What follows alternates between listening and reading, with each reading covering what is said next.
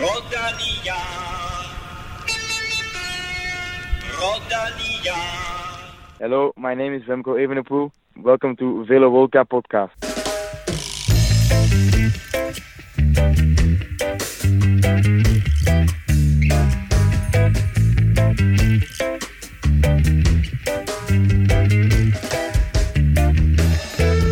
Remco Evenepoel, byder velkommen til Velo Roca podcast. Og øh, der er både comeback og Grand Tour debut til ham i weekenden. Det er kun under syv måneder siden, at øh, Theo Gegenhardt kunne lade sig hylde som vinder af Giro d'Italia. Lørdag begynder 2021-udgaven af den italienske rundtur, men det er uden den forsvarende mester til start.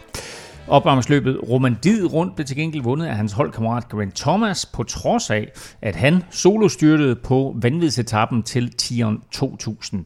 Og langt om længe så lykkedes det for Emma Norsgaard at få sin første sejr. Du kan høre fra den danske raket senere i udsendelsen. Og dermed velkommen til mine to faste raketter, Kim Plesner og Stefan Johus. Og Kim, Nu vi siger raket, ja hvad så? Nå, men så, så, så, så henvendte du dig til mig. Ja, det var nu ikke derfor. Det, jeg, vil, jeg vil faktisk sige, at det, det er jo faktisk jubilæum i dag. Det er jubilæum i dag. Altså, hvis man ser bort fra nogle af de specials, vi har lavet, så er det her udsendelse nummer 150 ja. af sådan, hvad skal vi kalde det, øh, normale Velropa podcast episoder. Dem har der ikke været mange af. Men okay. 100, altså, du mener du specials? Der har selv været nogle stykker. Men, øh, men Kim, det er da alligevel et, et imponerende tal at nå. Ja, jeg kan, jeg kan huske, at, øh, at vi sad i en... Øh, vi sad faktisk i en café, som nu er en cykelcafé, tror jeg nok. Nå, jeg kan ikke huske, hvad den Det er hedder. ikke ret langt herfra. Ja, ikke, ikke så langt fra Studio 8. Og, øh, og blev enige om, at nu måtte vi nok hellere gå i gang, og havde talt om det et stykke tid. Og så mener jeg, at vi startede med sådan en video, med, hvor du står og spiser gåsebryst. Fordi det var det, at Valgren fortalte, at det var hans øh, Jeg yndlingskage. ved, jeg ved ikke, om vi startede med det, men det var noget af det første i hvert Ja, fald. det var sådan en teaser for, at vi Ja. ja. skulle lave vores, vores første episode. Han spiser hver dag, det gør han hver dag faktisk. Så. Spiser hver dag øh, gåsebryst. Kursebryst, ja. men, øh, men ja, det er rigtigt, og det er hvad, det er lidt over tre år siden. Ja. Og Stefan, mens, øh, mens sådan andre øh, profrytter, de jo ryger ind i sådan lidt dødvande, når karrieren er slut, eller man ryger ind i et alvorligt skadesforløb, som du gør, og de ligger der og er deprimeret, ikke ved, hvad de skal gøre sig selv, så mm forbarmede Kim og jeg jo også, også lidt over dig, og, og, og, tog, og tog dig med i podcasten. Ja, det, det I ikke ved, det er, at, at det her, det er mit sorte hul. Altså, Bundløst sort hul. bundløste hul, ja. Nå, prøv at høre, øh, drenge, det har været super fedt at lave 150 plus episoder med, og jeg glæder mig til de næste øh, 150. Vi har øh, optagt til øh, Giroen i dag, og øh, lidt senere, der kan du høre fra den ene af to Giro-danskere, nemlig Mikkel Honoré, der fortæller lidt om rollefordelingen på et bum stærkt König Quickstep-mandskab. Og øh, så oplevede du måske i sidste uge og forrige uge lidt problemer sådan med øh, iPhone og Apple Podcast. Øh, de har ikke sådan været helt gode venner øh, med hinanden, men øh, jeg tror, det er ved at være rettet. Øh, men der var altså nogle, der, nogle, nogle episoder, der forsvandt, ikke kun for Europa Podcast, men mere eller mindre for alle podcasts. Øh, som jeg lige ser det, så er det vist ved at være rettet. Men hvis du vil være sikker på aldrig at gå glip af et afsnit, så husk at abonnere på Velropa Podcast, uanset hvor du lytter, om det er på Apple Podcast, SoundCloud, Spotify, eller hvad der nu er din foretrukne platform. Når du abonnerer, så går du nemlig aldrig glip af en episode og får automatisk en, en notifikation, hedder det, ja. Ja. når vi udgiver en, en ny episode. Tak til alle, der støtter på tier.dk. Vi trækker lod om en Velropa Cup lidt senere i udsendelsen, og så er vi jo i gang med at bygge op til øh, sådan en, øh, en stor præmie, der udløses, øh, når vi rammer 750 støtter. Og også tak til alle jer, der støtter via shoppen. Tjek alle de forskellige produkter på shopvelropa.dk og se, om der er noget, du kan lide. Mit navn er Claus Elming. Du lytter til Velropa Podcast udgave nummer 150, præsenteret i samarbejde med HelloFresh og Otse fra Danske Spil. Vel Europa Podcast præsenteres i samarbejde med Odset fra Danske Licensspil. Husk, at man skal være minimum 18 år og spille med omtanke. Har du brug for hjælp til spilafhængighed, så kontakt Spillemyndighedens hjælpelinje Stop Spillet eller udluk dig via Rufus. Inden vi går i gang med Giro optag, så lad os lige snakke Romandiet rundt, der sluttede søndag. Løbet blev vundet af Grant Thomas for Ineos Grenadiers, efter han blev nummer 3 på den afsluttende enkeltstart, men overhalede de nærmeste konkurrenter i klassementet. Vi fik desværre ingen danske etappesejre i Romandiet rundt, men øh, flere danskere viser fornemt frem. Ikke mindst Magnus Kort virkede til at være i uhyre god form. Ja, det, det var lidt ærgerligt der på, på fredagens tredje etape, hvor, hvor Mark Soler han lige pludselig øh, finder på at gå i, i soloudbrud og, og holder hele vejen hjem. Der, der så han ret stærk ud i den efterfølgende spurt blandt, øh, blandt favoritterne. Og, og Monique han måske havde haft en, en færre chance for at vinde den etape, hvis ikke Soler var gået solo. Men Soler ser faktisk rimelig skarp ud, og er også med i Giro d'Italia. Hvad, hvad skal vi forvente af ham? Jeg synes, ja, jeg synes faktisk, han ser, ser fornuftig ud, og han har jo haft øh, lidt problemer med, måske ikke rigtig at have fået sin chance i, øh, hos Movistar, som mm. man også, for dem, der har set deres dokumentarfilm, øh, kunne se på et tidspunkt, hvor han, øh, han ikke ligefrem var tilfreds med, med den sportslige ledelses beslutninger ude på ruten. Øh, en lidt sjov type, sådan en lidt, øh, sådan lidt grov, øh, hvad hedder sådan noget? Mm. Øh, Pedaltramper. Ja, men også sådan den der måde, han er på, sådan en lidt simpel type måske, uden at det skal lyde alt for, øh, for bundløs selvtilfreds. men synes du, han er det? det ja, altså... men det, det, det virker han som om, sådan lidt, øh, og også den der måde, han kører på cykel på, ikke? der er sådan lidt, øh, lidt landmandssøn over det. Ikke? Jamen, jeg har det sådan lidt, at jeg jo egentlig synes, at han på en eller anden måde er blevet holdt tilbage i så mange Jamen, år det på, på, på Movistar. Ja. Og de gange, han ligesom tog chancen, øh, der så det godt ud, og så, ja. til, så hentede de ham tilbage. Og her ikke, men altså, der tager han chancen igen og holder alle bag sig. Jo, og han er en fed type, fordi han kører, øh, når han får lov, så kører han og tager chancen og, og, og, og satser det hele. Og det tror jeg kan blive interessant i Giro. Og så må vi se, hvor langt det holder, fordi han skal jo, han skal jo prøve at bevise det her med, med tre uger og sådan noget, og en kaptajnrolle, det kan, det kan også lægge et vist pres. Det er også lidt nemmere nogle gange sådan at, at være ham, der sådan får chancen i ny og næ, fordi at du ved ikke, om han har fået chancen 20 gange, og det var kun den ene gang, der lykkes. Men hvis man er kaptajn, så ved man også, når det ikke går efter planen jo. Altså, så, så for ham at se, bliver det også lidt spændende nu, hvor han endelig, øh, kan man sige, får chancen for at præstere noget, om han faktisk også skal holde det, fordi at han har jo ikke rigtig prøvet at gå efter klassement, i hvert fald ikke i, i Grand Tour, så, mm. øh, så det bliver lidt spændende at se. Jeg har en lille tvivl i forhold til sådan holdbarheden, men jeg synes ja. også, øh, ruten øh, giver mange muligheder til sådan en som ham, øh, også med, med det her Strati Bianche, øh, og øh, nu, nu viser han, øh, at han sagtens skal køre i regnvejr, øh, som vi også har set før, at øh, han er sådan en ret alsidig type mm. egentlig. Ja, jeg synes, han er meget fed rytter, faktisk. Og så bliver det interessant at se også, om, om han bliver sur, hvis han har holdkammerat liggende ude foran, der bliver kaldt tilbage. Øh, lørdag, der var der kongeetappe, øh, og det er nok en dag på cyklen, som de fleste helst vil glemme hurtigst muligt, for det blev en vanvittig etape med øh, mål i silende regn. Øh, ja, det var nærmest frostgrader der på, på toppen I hvert fald sne, af, af, af, af Tion 2000. Mm. Um, men det var faktisk igen med, med Magnus Kort i en hovedrolle. Ja, det, det har jeg ikke lige, den havde jeg ikke lige set. Jeg tænkte, at øh, nu, nu vil han måske nu vil han måske slappe lidt af, men øh, nej, han, øh, han stak afsted og, og, og fik Mads Wirtz med, som, som, som hoppede relativt hurtigt fra i, i frontgruppen. Men Magnus, han, øh, han holdt sgu fast, og sidder jo faktisk med til ja, små 4 kilometer, øh, og, og, og ser godt ud i hvad, de første 12 eller sådan noget af, af de 20 km. Og normalt på en stigning, hvis du, hvis du holder den kørende i 12 km, så er du oppe. Øh, fordi der er ikke så mange stigninger, der er over 12-13 km. Så, så det var lidt ærgerligt, den var, den var lidt længere. Men det vidste de selvfølgelig godt nede i, i favoritgruppen, men, men stadigvæk øh, en sej øh, mulighed. Og, og så fik de også lidt hjælp ude foran jo på, på sådan en sædvanlig cykelarrangør, øh, jury-mæssig måde øh, fordi de jo i gåsøjne neutraliserede nedkørselen fra næstsidste stigning. Øh, først så tror jeg, lød det som om, at de ville neutralisere hele nedkørselen, og så ligesom starte op ned i bunden, du ved, og så sende dem afsted med det forspring, de havde på toppen selvfølgelig. Men så fandt de ud af, at det kun skulle være de første 3 km, og det gjorde de så ved, at man kørte en bil ind foran udbryderne, og ind foran feltet, og så satsede man måske på, at de kørte nogenlunde samme hastighed. Det gjorde de så ikke, fordi efter 3 km, der havde udbryderne så et minuts forspring mere, end de havde på toppen, og så det kører vi bare med. Og det, det er så dejligt cykelsportsagtigt. Der er ikke noget med at stoppe dem og sætte dem afsted med det, samme men, tidspunkt. Men, men det er jo det, det overrasker mig, fordi det, altså, jeg, jeg vil overhovedet ikke blive forbløffet, hvis det, hvis det skete i Italien eller i Spanien, men i Schweiz. Ikke? Altså, ja. der er så regelrette, og endda jo er kendt for deres uger. Ja. der, der burde de have styr på sådan noget. Det, det havde de i hvert fald ikke styr på. Der var også, øh, øh hvad hedder det, tidsangivelsen for, for, for Magnus Korts forspring, det var også lidt spøjst, fordi han lå på, jeg tror med de der 4-5 km igen, der lå han med sådan små to minutter, eller godt to minutter, og så lige pludselig, så, så begynder han bare det der med at tage de der galop op, og så havde han lige pludselig 3,5 minut. øh, på, altså på, inden for 30 sekunder øgede han lige pludselig med halvanden minut til alle store favoritter.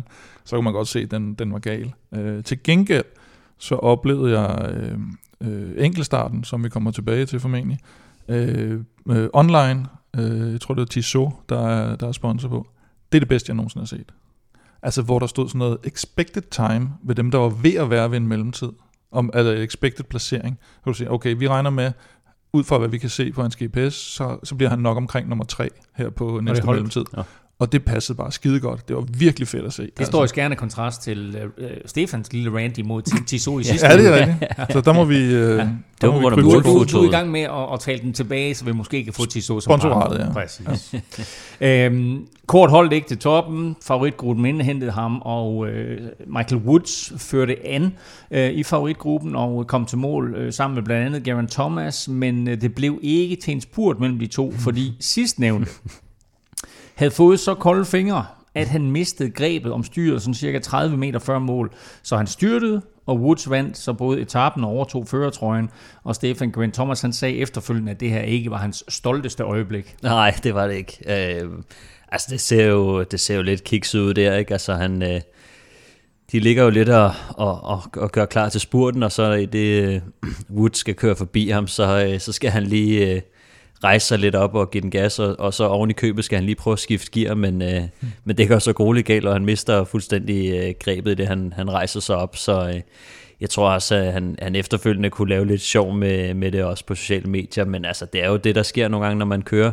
Nu har de kørt, øh, kørt op ad et bjerg, og det er jo pisk koldt, og det regner, og øh, han er helt kold i fingrene, så i det han prøver at trykke på gearskiftet, så han, han har ikke kræfterne, så han, han ved slet ikke, øh, altså der, øh, der er det bare vigtigt, at man holder fast i styret, så jeg tror han fortryder lidt, at han lige prøvede at, at smide den, øh, en tak op. Øh. Ja, plus at styrbåndet er jo også øh, simpelthen gennemblødt, ikke? så det mm, gør det jo, jo ikke mindre... Jo mindre glat. Men det er helt vildt, hvad, hvordan fingrene øh, reagerer. Altså, øh, når man, jeg har også prøvet det før i en, i en spurt, hvor jeg skulle ind, og så, øh, og så skulle jeg prøve at skifte øh, hvad hedder det, et gear ned, fordi der var et sving kort ind mål, og det resulterer i, at jeg kommer til at skifte den op i tungeste gear, og så måtte jeg starte spurten ud af et sving i tungeste gear, fordi mine fingre var så svage, at jeg ikke kunne uh, skifte gear, ikke? Så, så jeg, jeg kan godt følge lidt med ham, den der fornemmelse der, når man prøver at, at skifte gear, og fingrene ikke uh, fungerer. Vandt du den spurt?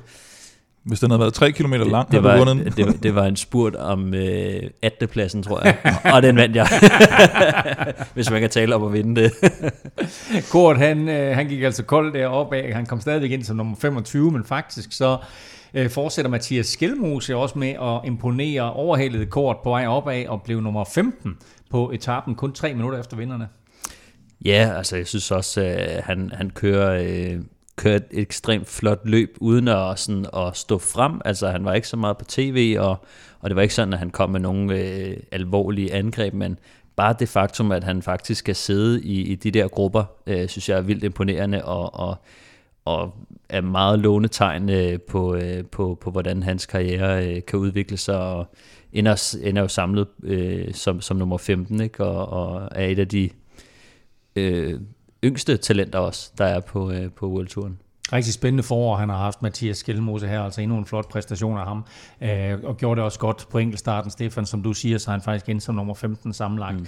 Øh, den sidste etape der i Romandiet rundt, det var nemlig en enkeltstart, og øh, selvom han kørte alt, hvad ramme og tøj kunne holde, så kunne Michael Woods altså ikke holde Grant Thomas bag sig i den samlede stilling, øh, og faktisk, Kim, så faldt han helt ud af podiet, Michael Woods.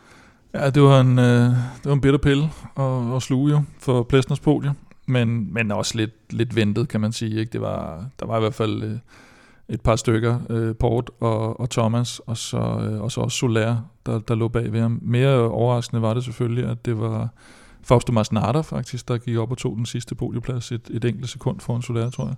Men Woods har, altså, han har jo ikke vundet så mange sejre. Han har et par etabeløbssejre i, øh, i Vueltaen, mener jeg det er, ikke? og så har han en, er det Milano Torino, og så har han blevet øh, tæt på i, i Liège og VM og sådan noget, så, så det, han skal i hvert fald øh, op i sin enkeltstart, hvis han skal kunne, øh, kunne vinde de ulange etabeløb også, og, og, og, og specielt selvfølgelig også en, en Grand Tour.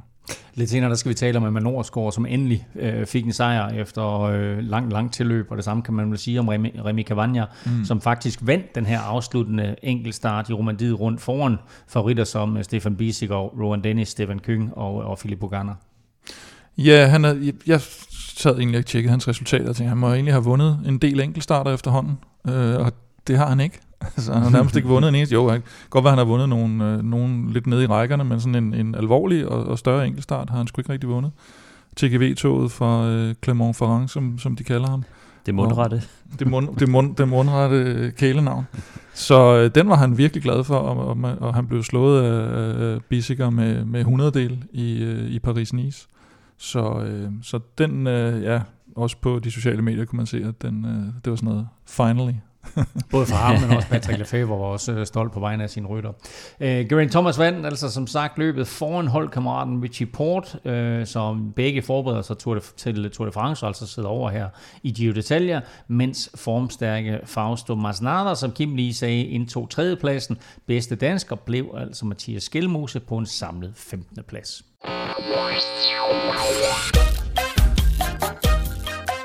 skal tale mere Giro, så skal vi lige have skudt quizzen i gang, og øh, efter sidste uge, øh, der står det jo 13-12 til Stefan, Øhm, og jeg tror, I har fundet ud af, at selvom du vandt i sidste uge, så er det stadigvæk dig, der har serveretten, fordi du er bagud. Mm. Sådan tror jeg også, det fungerer oprindeligt. Men øh, det er sådan, det er. Jeg har glemt lidt mine egne regler. Men nu, nu er vi tilbage, og øh, efter sidste uges succes, der har jeg tænkt mig igen lige at give jer muligheden for at vælge, hvilken type quiz I vil have. Åh, oh, Gud. Øhm, så øh, I får mulighed for at svare på spørgsmål om franskmænd. Var det ikke det, Kim ikke ville have Jo, jo, det er det, jeg siger. I får mulighed for at svare på spørgsmål om franskmænd, om italienere, eller I får sådan en head-to-head dyst. Hvad det helst er. Itali- italiener.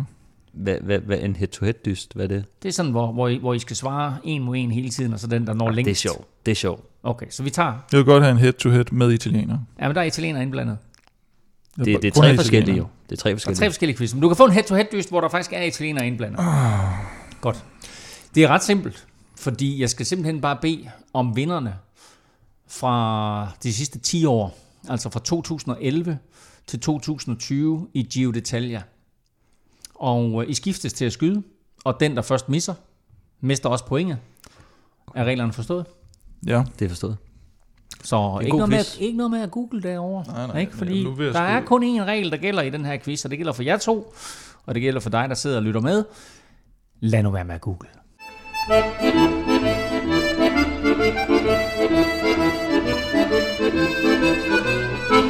Og så gælder det årets Giro d'Italia, der begynder på lørdag. Vi kigger i dag nærmere på alle etaperne i årets første Grand Tour, fra den indledende enkeltstart på lørdag i Torino til afslutningen i Milano tre uger senere. Men her der lægger vi ud med en hurtig gennemgang af etaperne fra, den, øh, fra på lørdag og så frem til første hviledag næste tirsdag.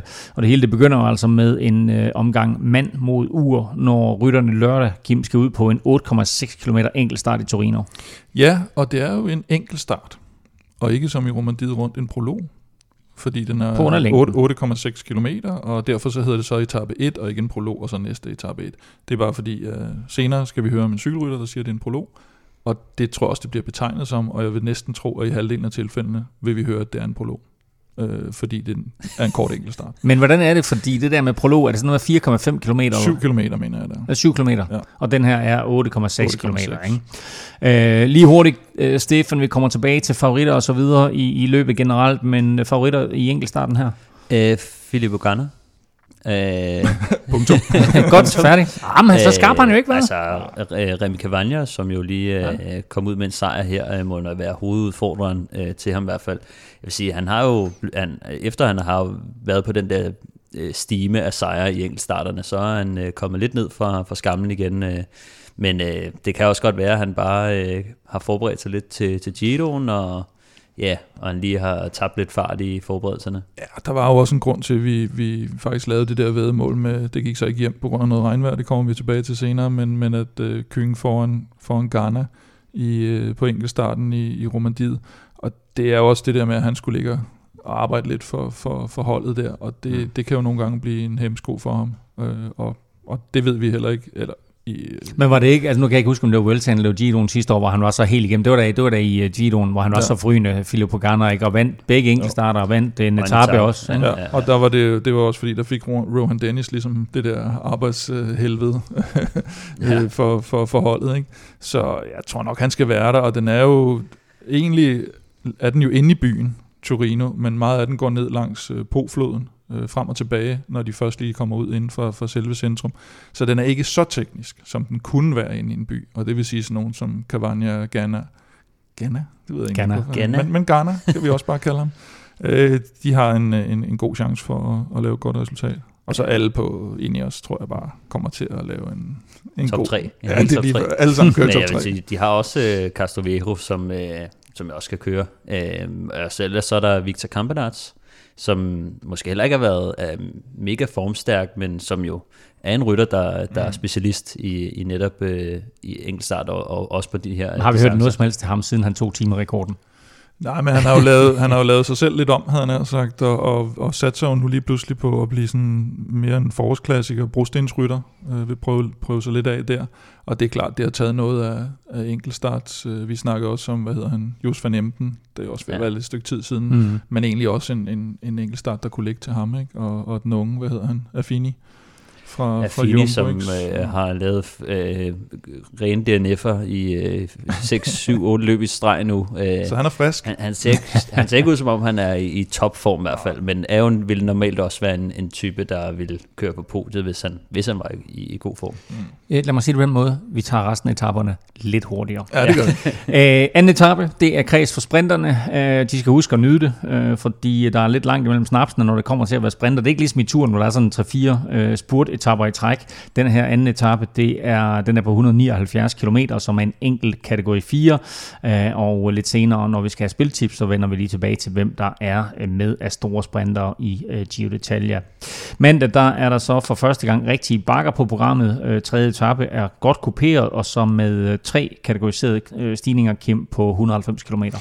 Ja, og der, der er det jo de her punchers, der måske kan komme i spil for første gang. Øh, det ligger, øh, øh hvad hedder det, øh, de kategoriserede stigninger ligger på sidste halvdel, og, og der er en, øh, en, en lille, lille knold, 15 km fra mål, ud over det faktisk, som, øh, som kan lave lidt ballade for sprinterne. Så, så måske får vi ud over enkeltstarten set de første variationer i, i klassementet der.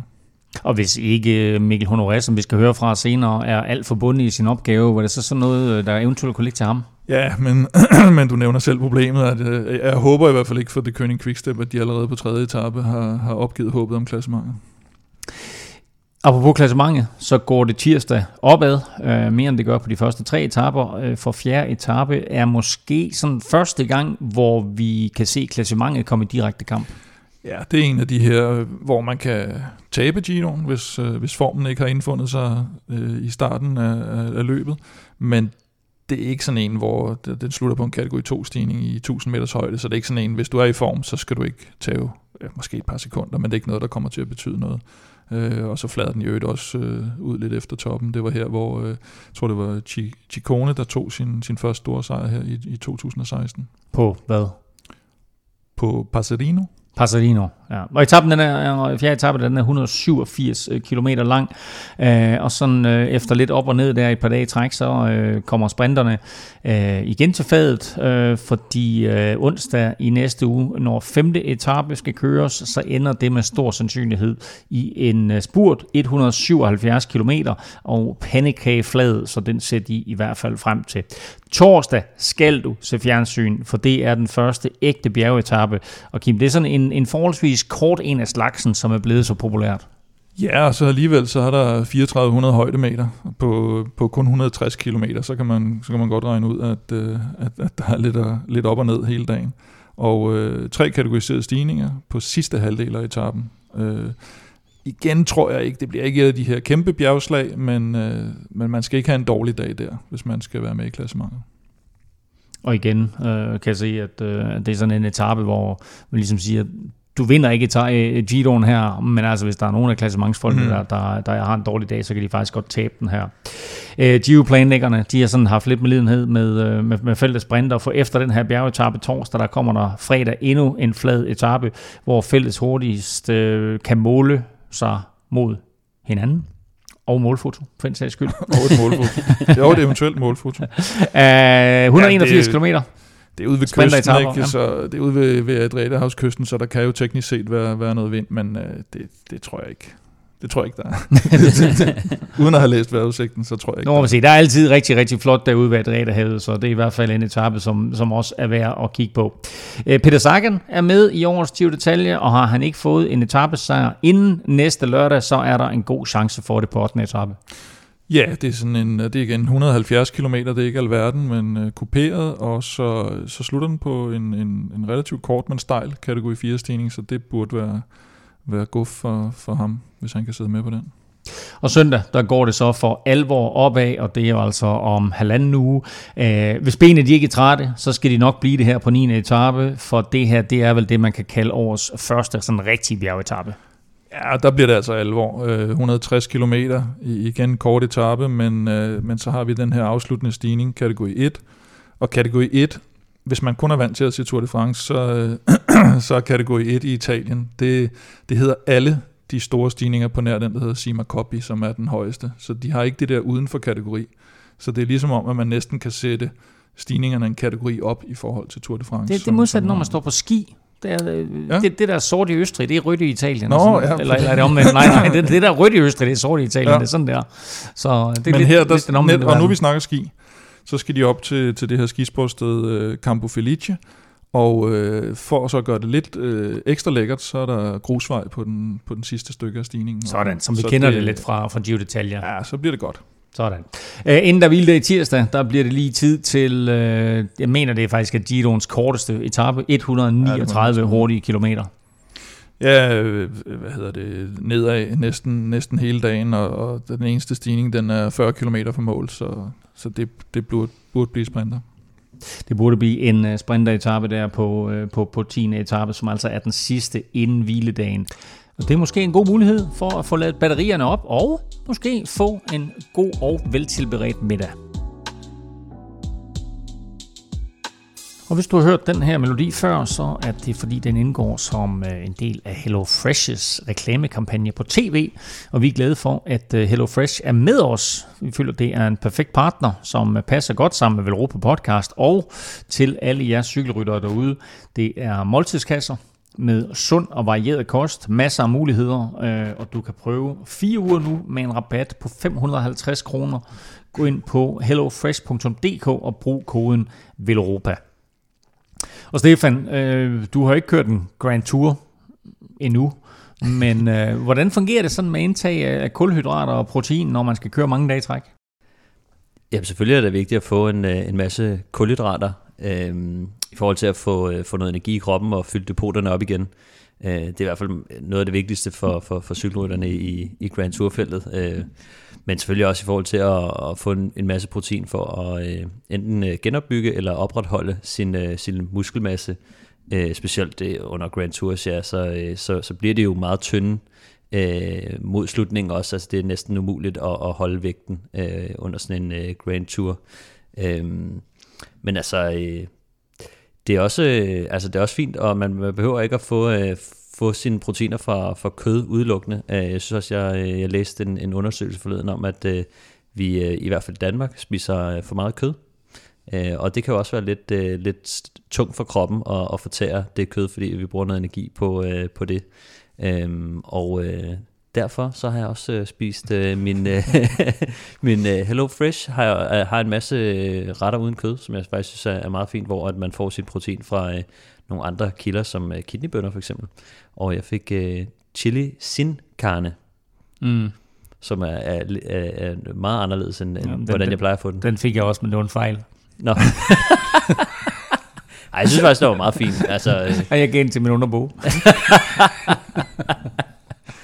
men ja, du, men både du har fuldstændig ret. Uh, og, øh, Men det er og- noget, som man... Jeg starter altid med... Jeg, jeg opbygger altid min mad op omkring noget kød. Altså det man vælger. Skal det være kylling eller oksekød? Øh, eller et eller andet kød? Og så starter vi ligesom der. Og så, øh, så, så er jeg ikke så vant til at lave, øh, lave retter uden kød. Øh, men, øh, men det synes jeg faktisk er meget sjovt, at, øh, at man, man, man jo sagtens kan. Altså det er jo nok mange, der, der gør, altså specielt vegetarerne. Øh, men, øh, men det, det er noget nyt for mig, og jeg synes faktisk, øh, det fungerer meget godt. Og der er faktisk nogle super, super lækre retter derinde på Hello Fresh, ja. øh, uden kød. Øh, jeg fik noget dal i sidste uge, sådan noget indisk, som var rigtig, rigtig lækkert. Øh, nu er laks selvfølgelig også en slags kød, øh, men, øh, men jeg fik sådan noget øh, asiatisk glaseret laks øh, i går. Virkelig, virkelig lækkert. Øh, hvad med dig, Kim? Har du været i køkkenet igen? Jeg har været i køkkenet, og jeg, øh, det kunne egentlig godt have været en vegetar, fordi det hed basilikumkylling. Så det kunne godt have været en ny form for kylling, men heldigvis så var det kylling med noget basilikum udenpå. Jeg tror faktisk, den hed cremet basilikumkylling, så den passer lidt til intromelodien her. og det var godt? Ja, det synes jeg. Og øh, det synes Sønneke også. Og hvad synes jeg om sådan hele konceptet med, med, med poserne og de her farvekoder og opskrifterne? Det er fedt. Altså, det er så pisse nemt, altså, så det næsten er, er, er fornemt, havde han sagt. Og, det er fornemt. Ja, men det er, det er dejligt, og det der med, at man ikke skal, skal smide alt muligt ud, og, og hvis man har noget i overskud, så kan man bare gemme det til, til frokosten dagen efter. Ikke? Jeg synes jo, det, det er noget af det fede, at det er den der inspiration, man får. Men ja, det bliver med, med, variation. Med, med, med nye retter, og man prøver noget nyt variationen. Mm. Så uh, masser, masser af rigtig gode muligheder ind på uh, HelloFresh. Du kan prøve det nu, og det kan du altså ved at gå ind på hellofresh.dk, brug koden VELOROPA, så får du altså 550 kroner i rabat den første måned. Du kan faktisk godt finde det tilbud andre steder, men bruger du koden VELOROPA, så støtter du altså podcasten her. Og så må du meget gerne dele koden med venner og bekendte, så gå ind på HelloFresh og brug koden VELOROPA. Vi skal videre med årets Giro. Kigger du nærmere på etaperne fra den meget i mødesete 11. etape og frem til anden hviledag tirsdag i uge 3. Og det er nok ikke nogen hemmelighed, at vi sådan er fans af de hvide veje der i og omkring Siena. Og i år der bliver vi faktisk forkælet med en etape, der minder rigtig meget om Strade Bianche. Ja, det er nok en af de etaper, jeg ser mest frem til. Øh, 11. etape. Onsdag Tusse onsdag den 19. maj, øh, som, som jo er de fleste bare bliver kaldt for, for Strade Bianche-etappen. Og øh, det, har, der, det har tidligere været med, det her med grusveje, hvis, hvis nogen kan huske det, i 2010, hvor de også sluttede i Montalcino, hvor øh, den her etape også skal slutte. Men øh, der kørte de faktisk kun halvdelen af de øh, 35 km grusstykker, de skal køre, køre i år, og, øh, og der vandt øh, Cat Evans i, i silende regn det kunne være meget og sjovt. Og, ja, det, det kunne egentlig være meget sjovt lige at få sådan en lidt... Nu fik vi ikke Paris-Roubaix, hvor det var regnvejr, så kan vi jo, så kan vi jo så håbe, at de lige har gemt lidt, lidt vand til den her. Og, og det er jo altså 35 km grusvej inden for de sidste 70 km. Mm. Det vil sige halvdelen af de sidste 70 km er på grus. Men det minder jo meget om sådan en Strade Bianca. Ja, det er lige før, det er sådan nærmest ekstra, ekstra Strade Bianca, ikke? Så, øh, så det, det, bliver, det bliver virkelig... Jo, men du har jo nogle gange de der også, hvor der har været sådan en, hvor de kaldte den en, en Roubaix-etappe i turen, og så var det sådan lidt, mm. altså, du ved, ikke sådan... Ah, jeg, jeg, jeg stod der til en af de Roubaix-etapper. Der har også været rigtige Roubaix-etapper, ja, havde jeg sagt, men der har også været nogen, hvor man siger, åh, oh, nu bliver det brosten, ja, og så kørte de lige på sådan ja. to-tre stykker brosten, ikke? og så var det det. Øh, den her, øh, altså 35 km, det er, det er meget grus.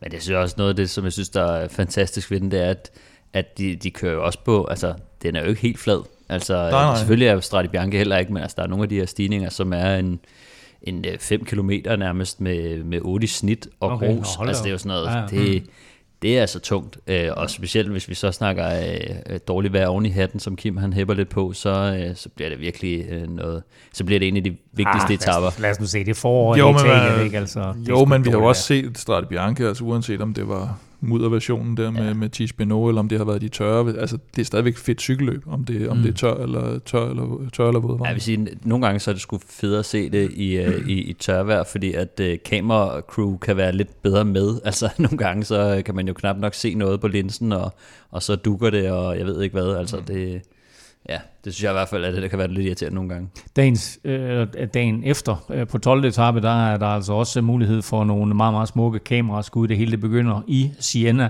Øh, ved jeg jo godt, at øh, tårnet der i Nå. Øh, og Kim, så står den sådan ellers på 200 km kuperet, kuperet terræn. Det er faktisk sådan en etape, der godt kan se sådan lidt øh, fesen ud på profilen, øh, fordi der ikke er de der helt kæmpe bjerge. Det er kun kun i gåsøjne kategori 2 og kategori 3 stigninger. Men den ender altså på 3700 højdemeter og, og bliver betragtet som det, de kalder kongeetappen i, i Apenninerne.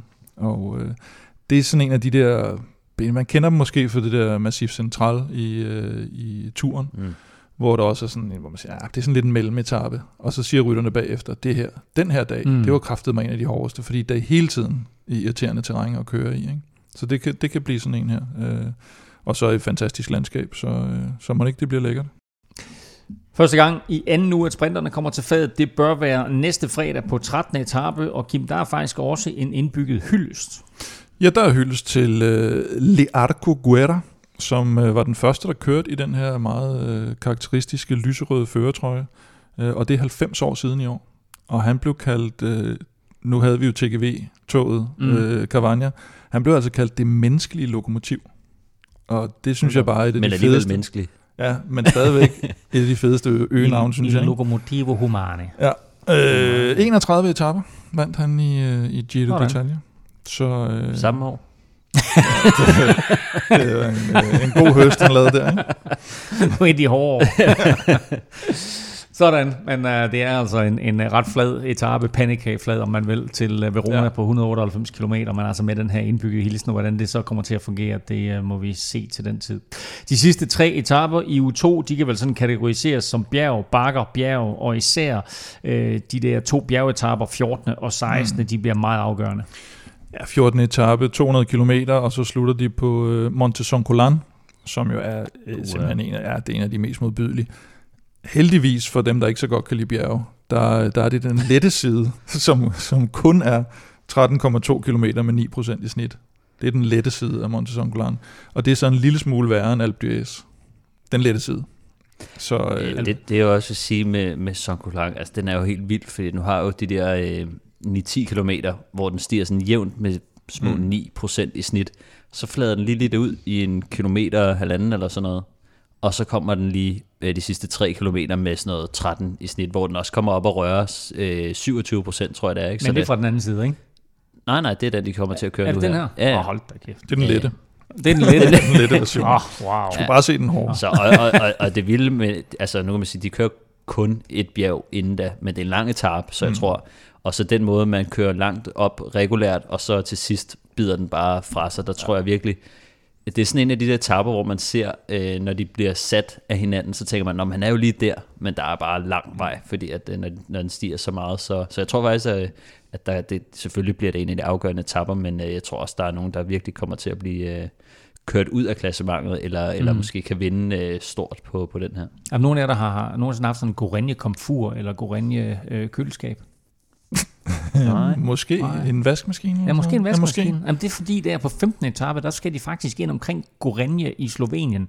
Øh, I etappen, der, jeg, jeg, jeg tror faktisk, den kommer ind igennem, eller omkring Slovenien. Det er sådan, den er så meget kopieret, den der 15. Er det det, etape. der hedder Gorica på italiensk? hedder det Gorica? Nå, men det har jeg bare stående her nemlig. Okay, nå, men Det kan være, men det er jo ligesom i, Nå, i det kan godt være- Sydtirol, hvor de har to det kan da godt forskellige... være, at det, det, er, er afslutningsbyen der er Gorica, er det, det kan godt være, det er Gorenja på, øh, på, på slovensk. Men det er sådan en etape, der er 15. etape, som sådan går lidt op og ned, og så slutter de med tre omgange omkring det der, der hedder Gorica. Mm. Og så må vi se, om det er det samme som, øh, som Gorenja. Der er en, en kategori 4 stigning på de der omgange, de skal ind på, og, og 20 km til mål. Og, men, men området deroppe er et af mine personlige favoritområder faktisk, altså Friuli-området, med, for dem, der kender lidt til fodbold, og Udinese ligger for eksempel Mm. deroppe i det der højre øverste hjørne af Italien, nærmest over mod øh, Slovenien. Det er et meget, øh, meget fedt sted v- på, på, øh, hvad hedder den, 1. maj pladsen i Udine eller sådan noget, der kan du stå op på toppen, og så kan du, hvis du kigger nordpå, så ser du alberne, og sydpå, så ser du, ser du havet, ikke? Og det, det er Vi skulle virkelig, have haft Martin Jørgensen, men han begyndte jo at cykle rigtig Ja, meget. det er Han- rigtigt. Han, var Han, dernede, så øh, det er jo nok det område, han har ligget og kørt rundt i der. Han kunne i hvert fald huske navnet på, på den plads. Monik. uh, og så kommer vi til den der 16. etape, som, uh, som jeg lige omtalte før, og det er Ja. vel det, vi godt kan kalde kongeetappen. Ej, det bliver, det bliver for sindssygt. Altså, 212 kilometer. Det, det er så også lidt tavligt, de laver den så lang, ikke? De starter direkte op på en kategori 1-stigning, og det kender man også det der med, at altså, hvor de skal sidde på ruller inden etappen, fordi øh, ellers så risikerer du at blive sat der og nærmest komme uden for tidsgrænsen, eller hvis du har været styrtet eller ikke lige er i form. Øh, så, så, så alle dem, der har de problemer, de hader virkelig sådan en start. Og folk vil kæmpe for at komme i udbrud, fordi det er også sådan en, en legendarisk etape. Og så er det alligevel på de sidste 100 km, øh, der kommer de her stigninger så, og det er altså Passo Fedaya, som øh, ligger ved det her også legendariske Marmolada-bjerg. Øh, Passo Podoi, som i år er det her Sima Coppi, altså det høj, den højeste stigning på 2.239 meter over havet. Og så har du så lige øh, den stejle Passo Giao til sidst med, med 10 km med over 9% i snit. så heldigvis for nogen, havde han sagt, så, øh, eller det tror jeg egentlig ikke kommer til at have så stor betydning, så slutter den med sådan en stejl nedkørsel til Cortina d'Ampezzo, der skal, lave, der skal holde vinter i, i 2026, men, men jeg tror, at udskillingen har været sådan, at de må næsten køre en og en ned af den der sidste, sidste nedkørsel der. Det lyder voldsomt. Det lyder som en rigtig, det, rigtig øh, fed etape. Ja. Øhm, og det er altså mandag den 24. Øh, maj, at den her 16. etape bliver kørt. Jeg kan jo ikke fortælle jer, at jeg har forbrudt mig mod de hellige regler, og det er, at jeg har googlet. Nå. Og uh, Gorenje er ikke det samme som Gorizia, men Nå. Gorenje ligger i Gorizia-regionen. Uh. Sådan. Mm-hmm. Efter den her vanvittigt hårde 16. etape, så er der heldigvis hviledag inden de sidste fem etaper, som vi skal tale om lige om lidt. Ligesom Monte Songolan, så går det kun én vej på 10.dk, og det er opad. Fire nye støtter siden sidst, og vi er godt på vej imod de 750 støtter på 10.dk. Velkommen til alle nye, og tusind tak til alle jer, der støtter og har gjort det længe. Uden jer ingen Europa podcast. Og har du ikke støttet endnu på tier.dk, så er lige nu et perfekt tidspunkt, for vi bygger op og bygger på øh, den her fede præmie, sådan så når vi rammer de magiske 750 støtter, så har vi altså udløjning af en øh, ekstra stor præmie. Og Kim, vi er jo begyndt at, at bygge her og smide ting ja, i puljen. Hvad, hvad, hvad er der i? Vi starter stille og roligt op og har en, øh, en uh, utrolig eksklusiv Velropa-kasket. Din favorit Velropa-kasket. Og en uh, Campione-dunk, drikkedunk, ja. vil mærke. Og så smider vi noget øh, hummel, base layer, en lækker en af slagsen, til ja, det her vejr er der næsten ikke behov for det, der sveder man eller der kan man ikke kende forskel på sved og regn. Men øh, når det begynder at blive lidt, øh, lidt, øh, lidt varmere i vejret, så er det meget rart lige at have sådan en, der tager, tager sveden ind under trøjen. Så hvad er sådan, altså en sved under trøjen, sådan en Sved under trøje, base layer. Ja. Har vi, har vi en værdi på den? Ja, skal vi sige 250 kroner? Det er da fedt. Ja. Godt. Jamen, øh, altså tre ting i puljen nu. Øh, hvad sagde du? En Velropa-kasket, en drikkedunk, og så altså den her base layer for Hummel til 250 kroner. Øh, vi trækker lod, når vi rammer de 750 støtter, og husk, at øh, når du støtter, så er beløbet valgfrit, og du donerer først, når vi udgiver en ny podcast. Og når du så donerer, så deltager du altså hver uge i lodtrækningen om vores Velropa Cup, og så altså når vi rammer de her 750 om den her fede præmie, som vi er i gang med at akkumulere. Du finder link både på velropa.dk og på tier.dk, og øh, Stefan, Mm-hmm. Vi mhm. skal have fundet dagens vinder af en Velropa Cup. Yes, og det, det er faktisk egentlig store i dag. Okay. Det er faktisk egentlig store. Han har ja. været med os i, i noget tid. Ja. Uh, det er Andersen Great Andersen Great, en af de Great. store. Det er en af de helt store, ja. Sådan der. Jamen, jamen øh, fedt. Kan du se, hvad støtter Andersen Great med? Jamen, jeg finder ham lige her. Ja. Uh, du, du, du. Og mellemtiden, så kan jeg jo lige fortælle, at uh, grunden til, at jeg spørger Stefan om det, det er fordi, at uh, for vores lodtrækninger, der gør vi det jo på den måde, at for hver fem, du donerer, der får du et lod i puljen, så jo større beløb, jo flere lodder, og dermed altså større chance for at vinde. Og Andersen Great, han uh, støtter hver uge med... Øh, tre lodder. 15 kroner. 15 kroner. Fedt, mand. Og han har været med siden øh, juni øh, 2019. Sådan. Så det er lang tid. Det er, det er lang tid. Uh, hvad du end hedder til fornavn, Andersen Great, uh, så er det virkelig, virkelig stort af dig. Tusind tak for støtten. Tak fordi du har været med så længe. Uh, og tillykke med de nye Europa Cup, og naturligvis en kæmpe tak til alle jer, der støtter. Sidste del af vores øh, Giro-optakt indeholder kun fem etapper, men traditionen tro, så er tredje uge meget brutal. Den indeholder tre bjergetapper, en flad, ja, lad os kalde den kuperet, og så en afsluttende enkeltstart i Milano. Øh, og det her, Kim, det begynder med en hård 17. etape. Ja, de er ubarmhjertige i Giroen, og den der sidste uge, den er altid, altid møg, møg ærgerlig for, for dem, der ikke, har, der ikke har fået skruet bjergbenene på. Og øh, der er måske mange danskere, der har været på, på skiferie i Canasay, og øh, det kan også godt minde lidt om en øh, skiferie de første øh, 140 km af den her etape, fordi der går det mere eller mindre nedad. Men øh, så kommer der så lige to kategoristigninger til, til sidst. Og der er ikke nogen lift.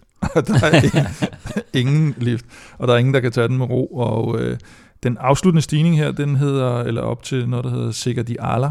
Den har faktisk aldrig været med i Giroen før. Men øh, i 2013, der vandt Nibali en etape herop til i øh, Giro del Trentino, som nu hedder Tour of the Alps.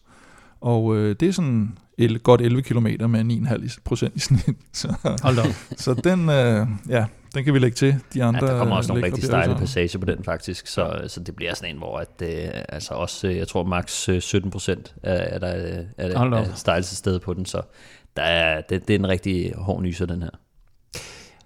Torsdag den 27. maj ligger langt, langt ude i fremtiden, men det er nok en etape, som udbryderne har skrevet i bogen, for det her det er årets længste i Giroen. Ja, og i år er den jo så kun på 231 km. Jeg ved ikke, hvorfor de har det der med at skulle lægge de her de her meget lange etaper ind, og sidste år, der var der jo, øh, der var der jo en inde på oh. 253. Ja, og det var der, hvor de uh, det gad de, ikke, det gad de ikke køre. Nej. Og øh, den, blev, den blev så forkortet, så, så det er måske derfor, de lige har sat den, øh, sat den godt 20 km ned, og tænkt, det kan da godt være, at de gider køre den her. Og øh, sidste chance for sprinterne, kan man sige, men der er stadigvæk de sidste 35 km lidt op og ned. Ikke så alvorlige stigninger, men, men efter så lang en distance, der, der kunne man måske godt forestille sig, at det også godt kunne blive et udbrud. Og det er jo uh, lidt interessant det her med, med den der protest, de lavede sidste år, og etappen blev kortet ned fra 250 til var det 120-30 km aktivt et eller andet, og, og det var selvfølgelig dårligt vejr, og der var corona mm. og alt muligt, og, og folk var jo selvfølgelig øh, ikke sådan, hvad skal vi sige, mentalt, øh, havde, havde folk ikke ret meget overskud på det tidspunkt sidste år. Øh, men må det ikke, at Giro-arrangørerne de i år på en eller anden måde har, har taget sig en god snak med holden, og så sagt, det der, det kommer ikke til at ske i år? Og det kan ikke, øh, det kan ikke være sådan en tilbagevendende tradition, de kommer til at, at lave der, så, så må ikke, der er blevet konfereret lidt, og, og det er jo heller ikke, kan man sige, øh, ruten er ikke den, den, den mest voldsomme, så medmindre det, det står ned i, i stænger, så, så tror jeg ikke, der kommer til at ske noget der i hvert fald. Selvom klassementet det måske kan se afgjort ud der med tre etaper igen, så kan der altså ske en hel del i den sidste weekend, hvor der er bjergetapper, Kim, både fredag og lørdag. Ja, fredag to kategori 1-stigninger. Øh, der er den sidste, den går op til, til målstregen i Alpe di Mera. Øh, kun 8,7 procent i snit, øh, kan man sige, i forhold til de andre stigninger, vi har nævnt. Det, der er problemet med den, det er, at den, den først begynder faktisk at blive hård efter 4 km. Øh, de første 4 km er faktisk relativt... Øh, flade er et forkert ord at sige, men, men øh, relativt lette. Ikke? Og så det vil sige, de, de kører så de sidste, de sidste 6 km med mellem 9 og 12 procent og det, det er altså, der er 6 km stadigvæk meget, kan man sige. Ikke? Og så kommer øh, 20. etape, 164 km med 4.200 højdemeter. Wow. Og det er ikke mange kilometer, det er fordelt over. Øh, og øh, så kan man sige, det der gør den endnu mere sindssyg, er, at, at hele første halvdel er stort set flad. Så det vil sige, at du har, du har nærmest 4.000 højdemeter på, på 94 km, ikke? Øh, tre stigninger i kategori 1, og så øh, den slutter op i det skisportsted, der hedder Albemotta. 8,9 procent, eller 8,9 kilometer, med 8,1 procent i snit. Og igen, værst mod toppen, som det næsten har været tilfældet i alle de stigninger, vi har, vi har talt om. Og det er jo altså, altså, selvom det selvfølgelig er en brutal sidste uge, det der, så er det jo bare fedt, at der intet er sat på plads. Og vi har jo set Giroen blive afgjort flere gange øh, på de sidste dage der. Så der var jo fueling strategy, og der var Simon Yates, der gik ned, og der var alt muligt. Men altså, i det hele taget var det vel sidste år der, hvor at, øh, der var den mindste maven i alle Grand Tours. Øh, altså at, at alle tre Grand Tours blev, blev afgjort inden for, var det halvanden minut eller sådan noget, mm. lignende, hvilket jo står meget i kontrast til, til noget, man så for i hvert fald ja, bare 10-15 altså, år siden. Og, og sidste år, selvom der ikke var nogen af de sådan helt store kanoner med, så fik vi jo stadigvæk en fantastisk afgørelse ja. øh, til aller, aller sidst. Øh, det hele skal afgøres øh, eller i hvert fald sættes på plads. Øh, og der skal kåres en vinder øh, søndag den 30. maj, og det skal der traditionen tro i Milano. Øh, og noget af det, som jeg synes, der også er fedt ved Giroen, det er jo, at sidste etape der ikke bare er sådan en paradekørsel og sådan noget champagne og så en, en uh, spurt til sidst, men at der rent faktisk er en enkelt start, som hvis at det er tæt øh, klassement, så kan der øh, skiftes rundt i klassementet her. Ja, det, det giver noget mere dynamik i løbet også, og, og det er jo så også fordi, at italienerne har ikke haft den her øh, Greg LeMond, øh, Laurent Fignon afslutning, der jo fik franskmændene til at, at løbe skrine bort fra en enkeltstartsafslutning til Paris. Hvis ikke den havde været der, og, og, og hjemmefavoritten var blevet slået der med de der famøse 8 sekunder, så, så tror jeg måske også, at de havde stadigvæk havde haft en, en, en god tradition med en enkelt start ind til Paris. Hvorfor ikke det? Ja, og så er det også et spørgsmål om, at det er jo ASO, som, uh, som styrer turen og Vueltaen, ikke? og det er, hvad hedder det italienske, det er RC, RCS, RCS ikke? Som, som, som styrer Giroen, så der er jo lidt forskel på, hvordan man konstruerer sådan et tre ugers løb der. Det her, det var altså vores gennemgang af Giroen, der begynder på lørdag. Lidt senere, der kigger vi nærmere på favoritter, på danskere, og så får du altså også spiltips til årets første Grand Tour. Emma Norsgaard is going for it, and finally the day is here that she is in first place. Bravo, Emma Norsgaard. Hvis du sidder og tænker, at efter et fantastisk forår, så er det gået helt i stå for dansk cykling, så tager du grueligt fejl, for en af de bedste danske rytter i foråret fik nemlig endelig sin første sejr for Movistar, da Emma Norsgaard kunne køre først over stregen i et tre-dages løb i Luxembourg. Og Stefan, da hun så først fik hul på bylden, så var hun uimodståelig. Ja, det må man sige. Øh, der var lige øh, prologen, hvor øh, hun blev nummer 10, men ellers så, så vandt hun de, de to andre etapper, og vandt dermed også løbet samlet, og pointtrøjen og ungdomstrøjen.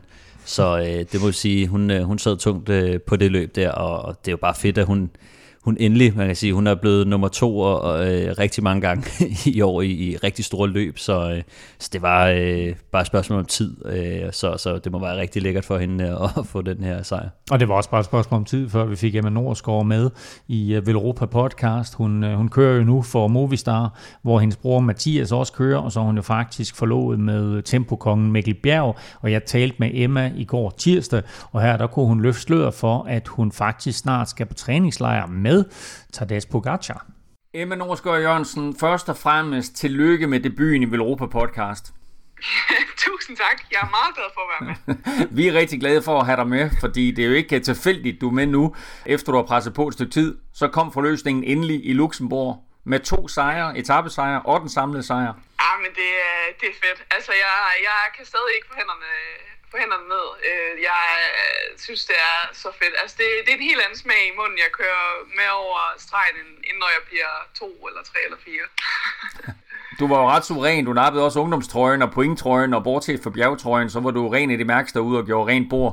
Ja, ja ah, bjergtrøjen, den, øh, den kommer jeg sgu nok aldrig til at vinde i noget cykelløb, så jeg, jeg er godt tilfreds med weekendens strabasser.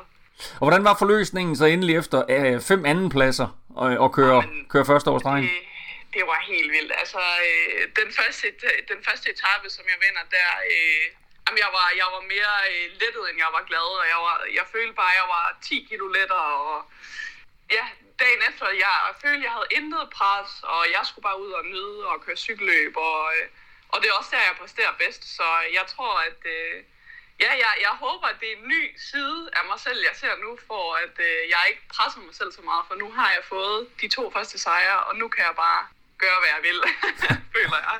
Den, den første etappesejr, der du får, der lægger jeg mærke til, at du ligger jo i front, og alligevel så kan du ikke lade være med lige at kigge dig tilbage. ja, men øh, nu har vi set i tidligere løb, at, øh, at kvinderne har været rigtig tæt med, med målfotoer, og der har været lidt tvivl om, hvem der har vundet i, for eksempel med Ebba. Og, øh, og jeg, jeg skulle bare være helt 100 på, at jeg ikke missede noget som helst, hvis jeg rækte hænderne op over hovedet. Så, så det var faktisk derfor, at øh, jeg lige øh, jeg tillod mig at kigge tilbage. Du skulle ikke lige køre en eller Philip? Nej, det skulle jeg dele med ikke. Altså, det vil, det vil simpelthen være en mareridt. du, har faktisk haft et, du har faktisk haft et par løb i år, hvor du måske sådan set i bagspejlet burde have vundet. Hvad, hvad har du lært af dem? Jeg har lært sindssygt meget. Allerede efter omløb, så øh, jeg var lidt overrasket over, at, øh, at jeg vinder sprinten og kommer på podiet som nummer to. Så jeg faktisk allerede på omløbputtet, jeg, havde jeg helt vildt meget pres på mig selv, og det er der jo virkelig ingen grund til. Så jeg, jeg tror, jeg, jeg har lært meget fra i år, at øh, jeg skal prøve at slappe mere af, fordi at øh, hvis jeg slapper af, så laver jeg ikke små fejl i, i løbet, som som så i sidste ende ender med, at jeg bliver nummer to, eller jeg bliver nummer fem, eller i hvert fald ikke vinder løbet. Øhm, men jeg synes, at øh, mit hold omkring mig, de er virkelig gode til at, at supporte mig og få mig til at slappe helt af. Og de er jo også, de er også øh, spanier, så de er jo totalt tranquila. så det er... Øh, ja, jeg synes, jeg synes faktisk, jeg har lært ret meget. Jeg synes også, jeg har udviklet mig rigtig meget øh, med, øh, med den mentale side i år. Og hvad er der sådan sket med dig som rytter fra, at, øh, hvad skal vi sige, at, at du, du, du sidste år selvfølgelig var en dygtig rytter, men nu lige pludselig, så kører du rundt i Dannebrogs trikon, og du, og du vinder cykelløb?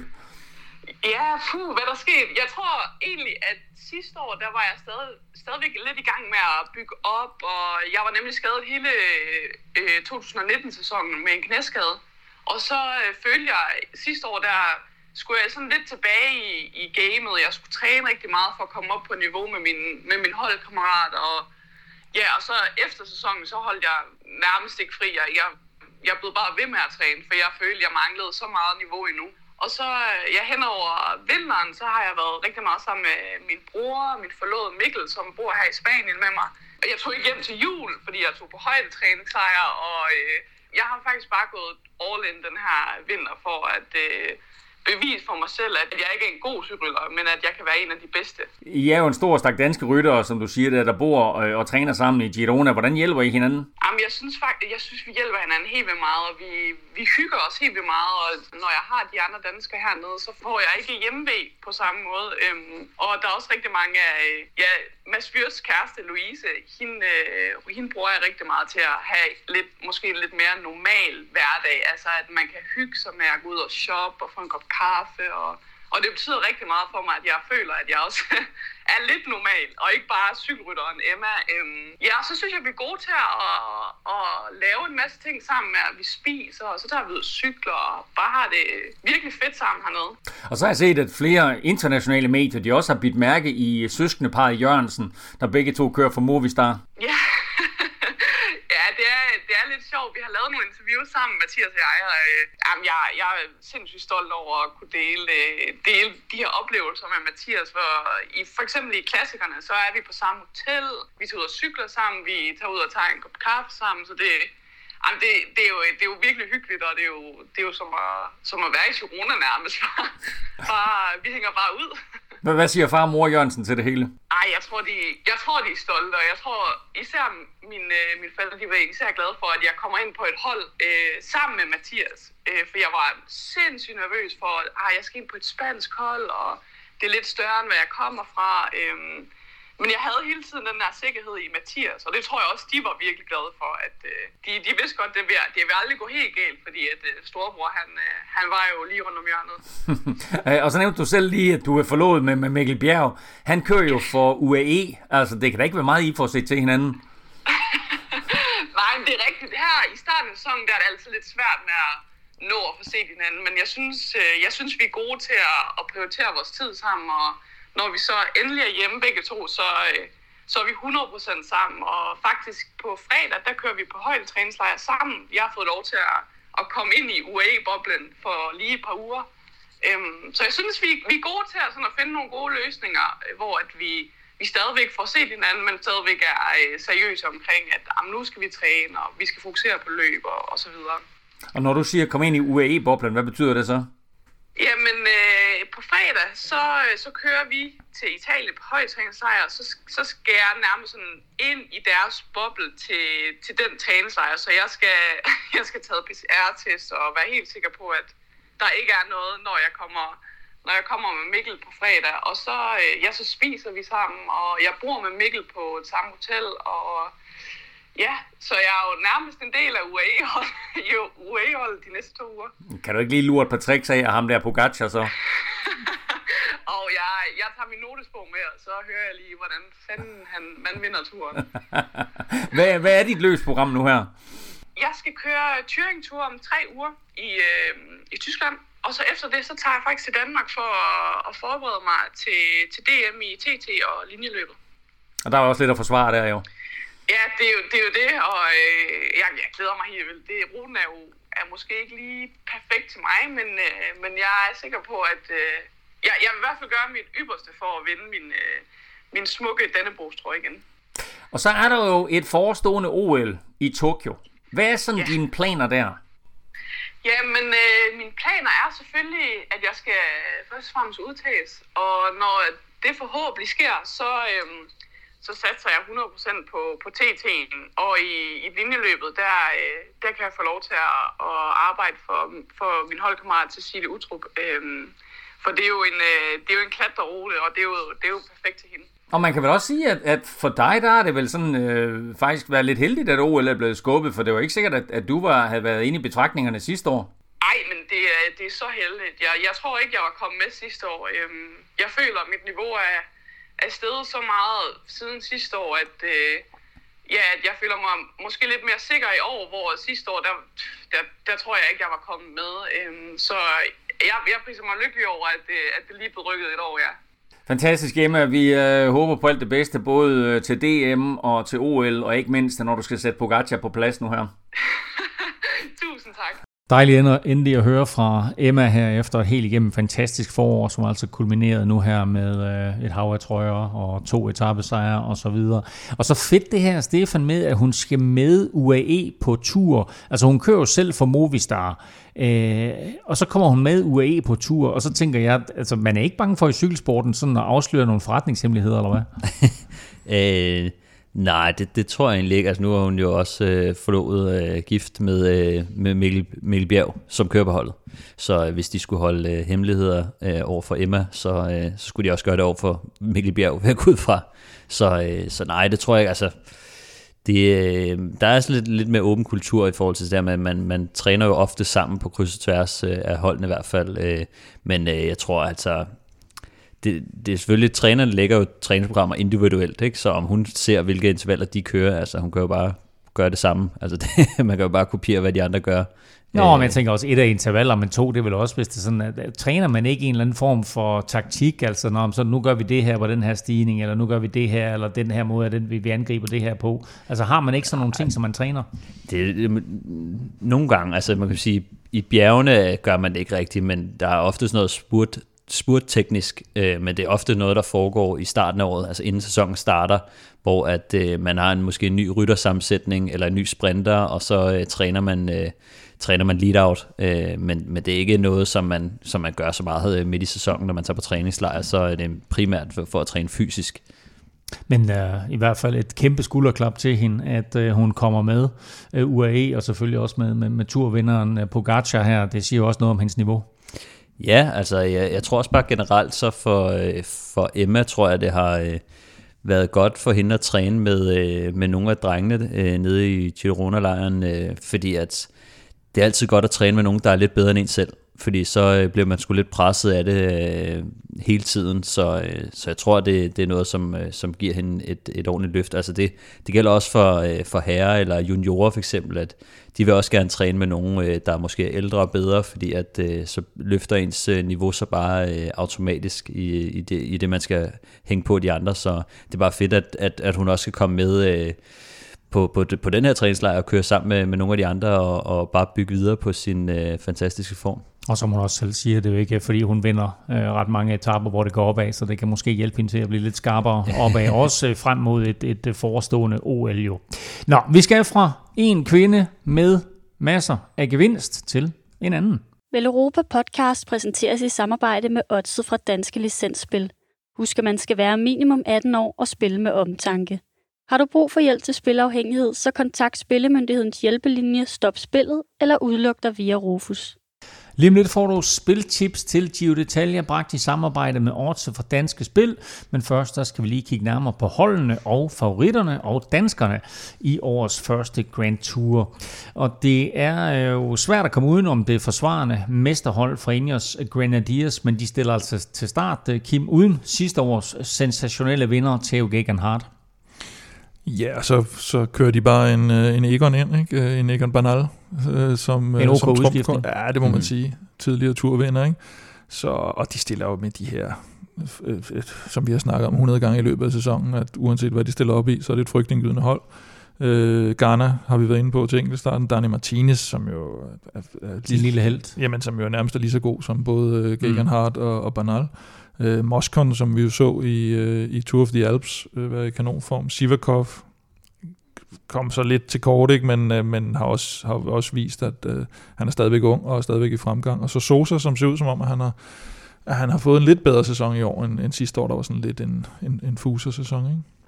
Også det Kønne Quickstep kommer med et meget spændende hold, og som vi jo åbnede hele udsendelsen med, øh, så er det jo med comeback til Remco Evenepoel, og faktisk også debut i Grand Tour sammenhæng til øh, den her unge belgier. Ja, det er jo det store spørgsmålstegn, i, og det alle taler om. Øh, hvad, hvad, hvor er han henne, og er han virkelig favorit, eller kan han slet ikke vinde det, og det, det er jo det, der bliver, bliver spændende at se. Mm-hmm. Men, men det Kønne Quickstep og også ser jeg som de to dominerende hold i, i det her Giro helt klart, og med, med de, de opstillinger, de har. ikke. De har jo, udover Remco, har de jo så øh, Røg Almeida, som er øh, som sidste år fik et kæmpe gennembrud, og skal se, hvad kan han bygge på der, ikke? Masnada, som vi talte om, bliver, bliver træer i Romandiet. Øh, Cavagna der slutter, slutter flot af der. James Knox, som faktisk bliver 14. sidste år, tror jeg, i Giroen. Og, øh, og så, så Mikkel Honoré, Mm. selvfølgelig, øh, som en, en rigtig stærk dansker. Og Mikkel han øh, sætter lidt flere ord på det her, det kønne kvikstephold øh, lige om lidt. Men eller, lige, øh, inden, inden vi skal høre fra Mikkel, så sæt lige et bord på, hvilke andre hold vi skal, vi skal holde øje med. Men jeg tror, at Bahrain faktisk, øh, udover at de har Lander som en af, en af løbets sådan, større favoritter i hvert fald, så, så kører de noget Pelle Bilbao, øh, Damiano Caruso, Gino Meda, Mohoric, Tratnik. Altså, det er, et, det er et rigtig stærkt hold, og jeg har hørt flere af dem også være ude og sige, sådan med, at vi, vi lægger os ikke ned for, for de der på papiret lidt større hold, og, og de går all in på, på Lander, så det bliver spændende at se. Og så har vi selvfølgelig øh, Bike Exchange med, med, med vel min, min største favorit, Simon Yates, øh, kommer med et, et okay hold, synes jeg. Øh, Chris Juhl, den anden dansker, Nick Schultz, øh, Mikkel Nieve, som jeg tror bliver, bliver rigtig afgørende, og så Tanel Kangert, som er en, en rigtig solid rytter, når, når han er i form, eller når han, ja, skulle lige til at sige, når han gider, men det, det er sådan en, der svinger lidt. Men, øh, men han, øh, han fundet de rigtige ben frem, så, så kan han blive, blive væsentlig for, for Simon Yates. Og så selvfølgelig øh, trackholdet, som, som er sådan lidt et, et, et hjemmebanehold vel her, med, med, med Nibali og, og Ciccone, og Brambilla faktisk også, og den unge sprinter Moschetti. Og så har de jo Mollema med som sådan et, et lidt wildcard også i forhold Det til er der netop... Europas venner. Ja, men også i, i forhold til det med, at Nibali kommer med sådan lidt i sidste øjeblik og er lidt skadet, og han kan ikke køre, han ved godt, han ikke kan måske køre fuld klassement, men hvad så Mollema har også meldt ud, han kører heller ikke klassement, så Mm. det, det er sådan lidt overload af klassementsrytter, der ikke skal køre klassement lige pludselig, så det bliver lidt spændende at se, hvordan de blander kortene. Så du nævner fem hold her, og du nævner ikke Jumbo Visma blandt favoritterne. Det må da være første gang i meget, meget lang tid. Øh, hvem, hvem er deres kaptajn? Øh, det, er, det er George Bennett, faktisk. Øh, jeg synes, øh, jeg læste hans øh, udmeldinger, var i hvert fald, at han, han regnede med at kæmpe med om fjerdepladsen. Hvilket jeg tænkte så var lidt mærkeligt. At, Ja, en mærkelig udmelding. Ja, men han, jeg tror, han, det, var sådan lidt, det virkede til at være sådan lidt en ærlig udmelding om, at han regnede med, at Bernal og Simon Yates og Mikkel Lander ville være de, de tre stærkeste, og så så han det ligesom om, at der var en pulje, som skulle kæmpe om fjerdepladsen, som var Hugh Carthy, øh, Vlasov, Dan Martin, og så øh, ville han også smide sig selv ind i puljen. Øh, så, så det virker som om, at han, han har nogle ambitioner om at køre klassement, men, men han nok godt ved, at sejren øh, kan være lidt svær. Øh, men altså, Jumbo Visma kommer jo også med, med deres øh, sprintergarde, øh, så det er jo øh, Kronevæggen, som vi har... Øh, Spændende. Ja, som vi har savnet lidt i massespurterne, synes jeg egentlig, måske ikke de der voldsomme manøvrer der, men, øh, men jeg mener sådan som, som karakter, og øh, da han jo forlod øh, feltet for, for noget tid siden, der var han jo øh, altså manden, der skulle slås. Mm. Øh, så, øh, så jeg tror, der er nogen, der, der er lidt ked af, at han er tilbage, øh, sådan nogen som øh, Sam Bennett og, og de andre topsprinter. Øh, det bliver lidt spændende at se, øh, se ham tilbage. Altså, Sam Bennett er ikke med her i, i det her Nej, løb, men men jeg altså, ved, når, det generelt, ja. mødes. Ja. Ja. Men jeg synes også, det er jo også det, der viser, eller det viser, hvorfor jeg ikke har taget øh, Jumbo Visma med som et af de her tophold. Det er jo fordi, de netop også har øh, sat sig på en sprinter midt i det hele, at de, at de også har et klassementsnavn. Hvis man ser på de store hold, og, og selv det König Quickstep har ikke nogen sprinter med, så er det rigtigt, at Trek har ham den, øh, den lille Moschetti med, men det er jo ikke for at, at ligesom satse, satse hele holdet på ham, og hverken Bahrain eller Bike Exchange eller Ineos eller det König, de, de kører altså ikke lige pludselig et sprintertog ind ved siden af deres klassements. Og det siger noget om, at det jo ikke er Roglic eller en, hvad det tidligere var, Dumoulin, der skal, der skal stille op her. Det er en George Bennett, der får sin chance, og så må han ligesom vise, hvad han kan med de, med de midler, han nu får. Og så må vi se øh, ham her, øh, David Dækker, øh, kommer jo også med. Og jeg ved ikke, om han skal være lead-out for Kronevæggen, men øh, hvis han bliver det, så er det i hvert fald en, øh, en hæftig øh, duo. Ja, det, Og, og, og normalt en voldsom duo. Altså, jeg må sige, øh, både Kronevæggen har jo lidt ry for at være en... Øh, ja, altså, er det ikke fordi, han er så beskidt, men øh, han, øh, han laver... Han kan godt finde ud af at skubbe, og det kan øh, David Dækker altså også. Så, så de to i, i spidsen, øh, det bliver sgu spændende. Og det bliver jo rigtig spændende at se Rundervæggen tilbage her i, i, i, i feltet og ja. se hele den der modtagelse, han får. Ja, og så plus han, han, de spurgte ham jo også her i, jeg kan ikke huske, hvor det var, jeg så et interview med ham, hvor, hvor de også siger, "Nå, men altså, nu så man jo Fabio Jacobsen komme tilbage, og han blander sig ikke rigtig i sprinteren. Nu var det også ham, der var on the receiving end, kan Mhm. man sige, af det, Mhm. her, af det her styr. Men Gronevæggen sagde sådan, "Nå, men altså, som jeg har det nu, så, øh, så er jeg med fra start, altså Ja, ja, med sprinterne. Ikke? Jeg, jeg, jeg skal nok køre med. Du skal ikke med på enkeltstarten. Men, Men han øh, har, I- på, på han, han, han, ja. han har jo så heller ikke gennemgået øh, 25 Nej, nej, an, ansigtsoperationer og kæbeoperationer og ligget på hospitalet Nej, nej. et halvt år. Så det, det gik øh, lidt, lidt værre ud over Fabio Jacobsen. Øh, Team DSM stiller til start. Øh, jeg har ikke helt styr på, om de har sprinter med, men et navn, jeg lagde mærke til, det var i hvert fald øh, Jai Hindley, mm. som vel har et eller andet at revancere fra sidste år. Ja, det var sgu tæt på, at han, øh, han lavede det helt store kub der, ikke? Men, øh, men han er med igen, og det skal jo også blive spændende at se ham i et, i et lidt andet selskab. Altså, sidste år var jo ikke den stærkest besatte Giro, kan vi nok godt sige, uden at, uden at fornærme nogen.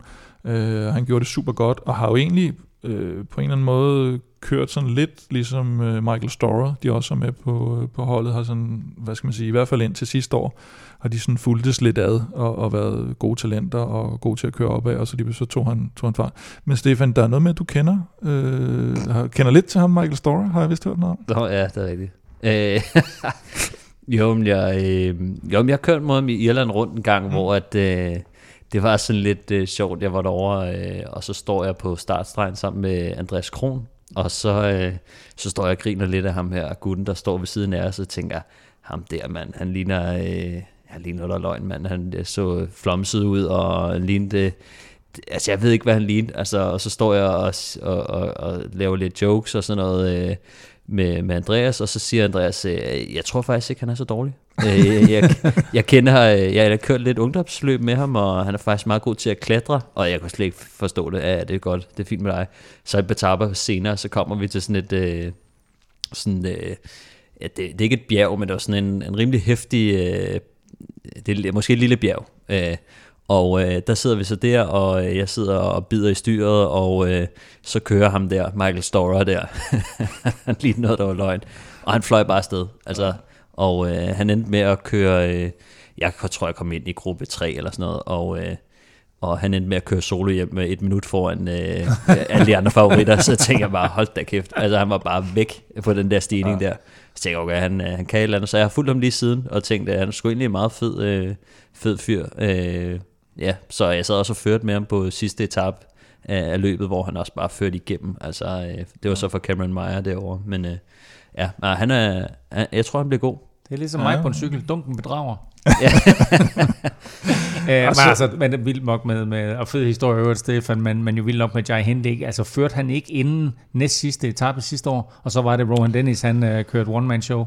Jo, og der, øh, han blev vel, jeg kan faktisk ikke engang huske, om det var enkeltstarten, der, der afgjorde det hele til sidst der. Øh, det, Ja, men det der havde jeg. han mistet førertræning. Ja. Han mistede den på, på Øh, næst sidste dag der. Så.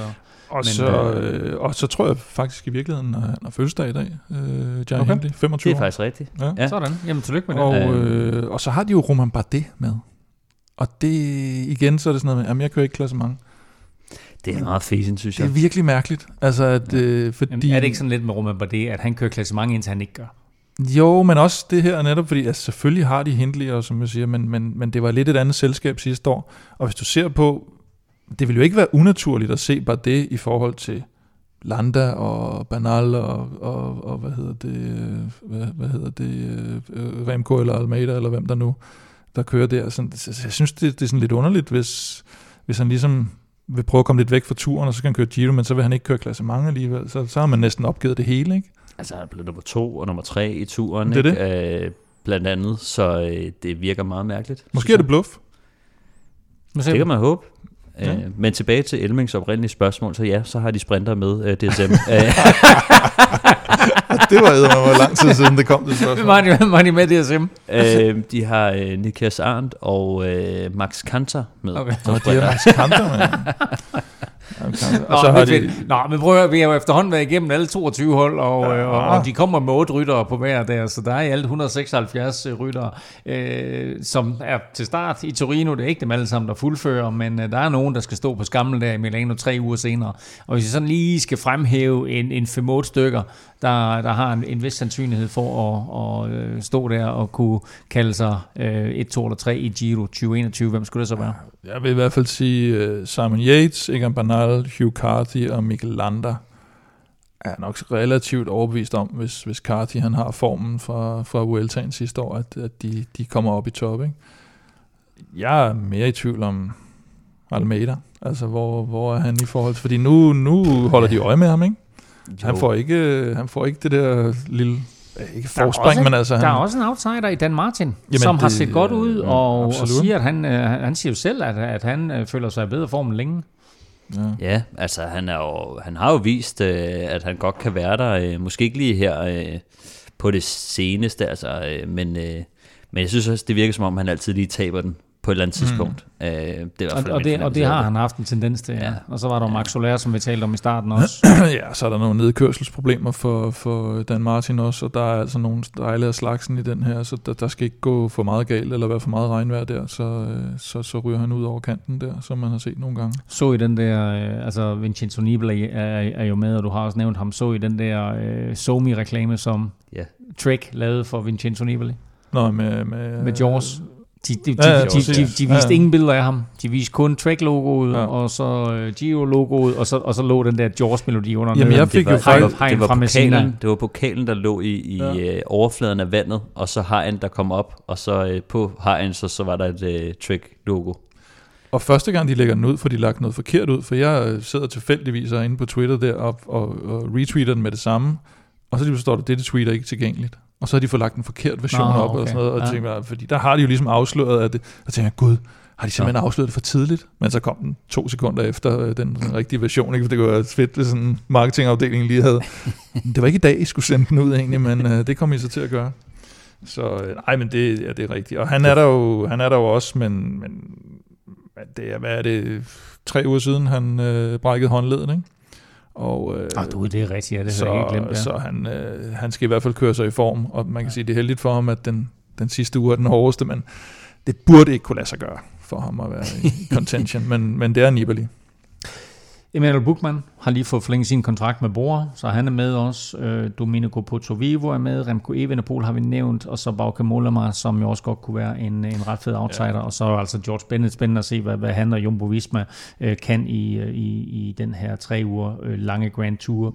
Vi har jo talt lidt om sprinterne, især dem for DSM, øh, og også nævnt et par af feltets poncheurs, øh, og der er jo et øh, spændende comeback der til Dylan Gronevæggen, som vi lige var omkring. Ellers øh, giver os lige et overblik over, hvem øh, feltets hurtigst er øh, her i, i Giroen. Jamen, jeg tænker øh, nu, Kronevæggen vil være mit naturlige svar. Jeg er lidt i tvivl om, øh, fordi vi ikke har set ham, øh, hvilken form er han i, og, og han løbsklar øh, med løbsfart og, og det hele. Øh, men ellers så, så synes jeg, jeg kan jo lide Caleb Ewan. Altså, det er jo en af mine favoritter. så, øh, og og, og da, han er jo typen, der godt kan komme over de der stigninger på de lidt mere komplicerede dage. Så jeg gætter på, at, øh, at han kommer til at, at nappe nogle etappesejre. Selvfølgelig Sagan, øh, som vi har set, øh, godt kan vinde øh, igen.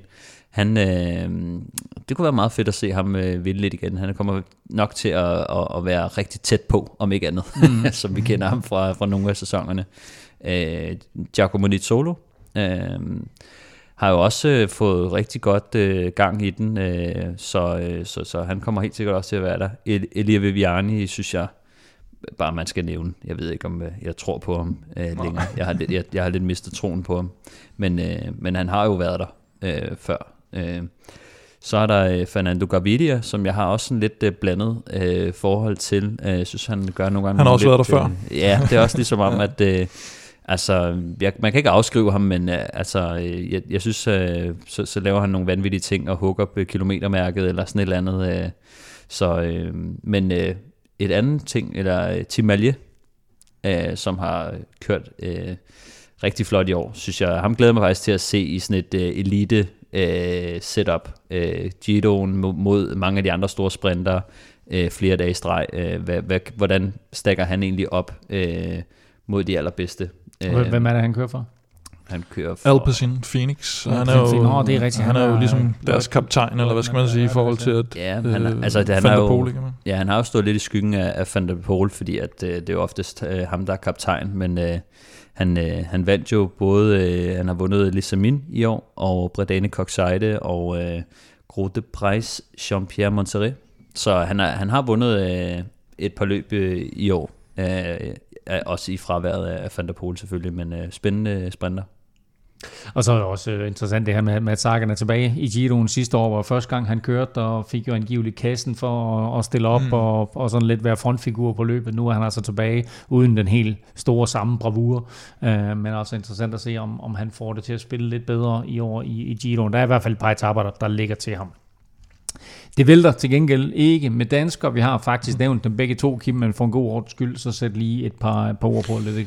Hvem er dem? Øh, dem ja, men altså det, er jo, det, det bliver jo formentlig to hjælperyttere, vi får med. Ikke? Chris Juhl, der helt sikkert skal, skal hjælpe Simon Yates, som en af de, de største favoritter, så, så Mikkel Honoré, som vi skal høre fra her om ikke så længe, som, øh, som nok også får en, en relativt øh, låst rolle. Og, øh, og der er mange, der sådan også har spurgt med det her, jamen hvorfor er det, der ikke er flere danskere med i Giroen, ikke? Og det, dels er det sikkert tilfældigheder, og dels er det jo også det her med, at mange af de World Tour danskere, vi har, de er så gode nu, at de står mere i kø til Tour de France, mm. og, og det, det vil man jo hellere, når man står der i starten af sæsonen og har møde med sportsdirektørerne. Hvis man så kan få lov at vælge, fordi man er blevet så god, så siger man, jeg vil nok hellere stå på startstregen i turen end i, end i Ginoen. Og så er der Chris Juhl, der bare kører dem alle sammen. Han kører bare igennem, ja. Vi har faktisk talt med halvdelen af de danske ryttere, der stiller til start. altså en, øh, og det er Quicksteps Mikkel Honoré.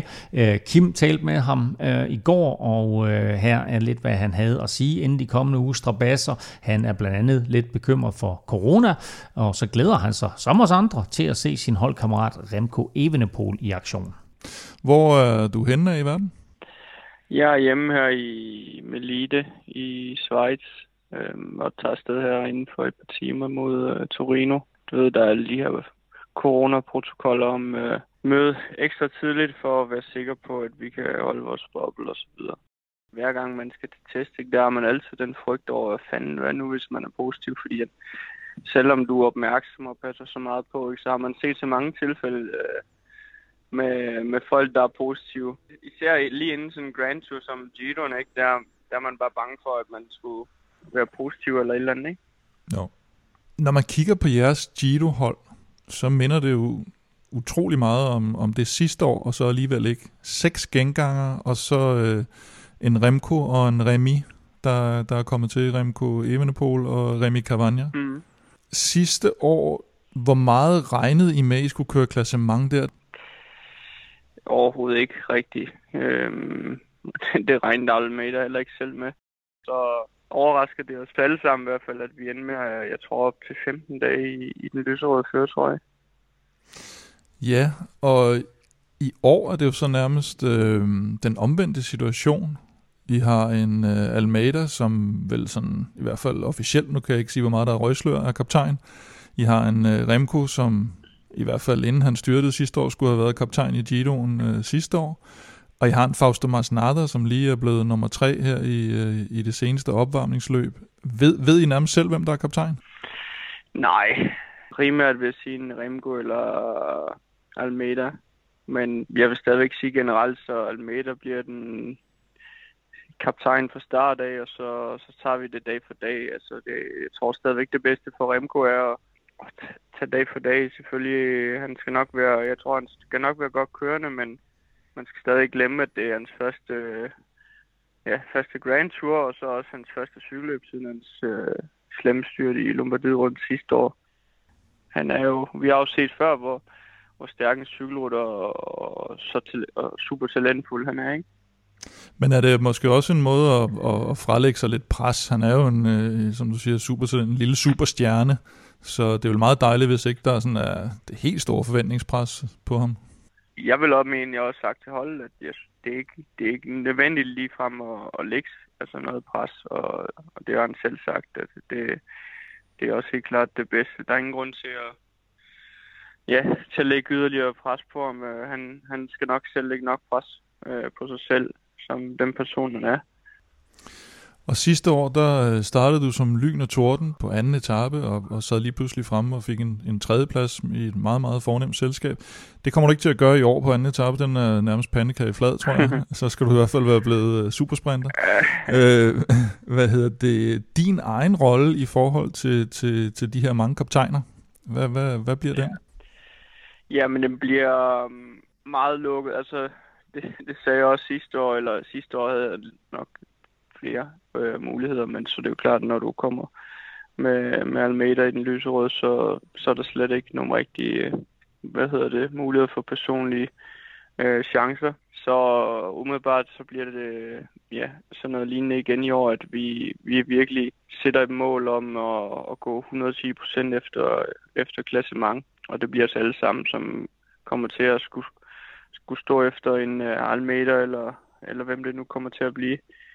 Så generelt vil jeg ikke tro, at jeg får særlig mange muligheder, men selvfølgelig ved man aldrig, der, der kan opstå mange ting, og, og ske mange ting i en Grand Tour over tre uger.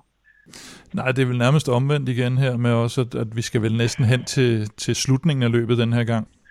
Lige præcis, lige præcis. Så de første par uger bliver om at køre dem øh, så godt ind på, øh, hvad kan man sige, holde dem så sikkert som muligt, og så, så må vi se efterfølgende og få sparekræfterne så meget den første anden uge, og så, så tror jeg, det, det meste bliver afgjort i, i sidste uge. Den, øh, den ser sindssygt hård ud.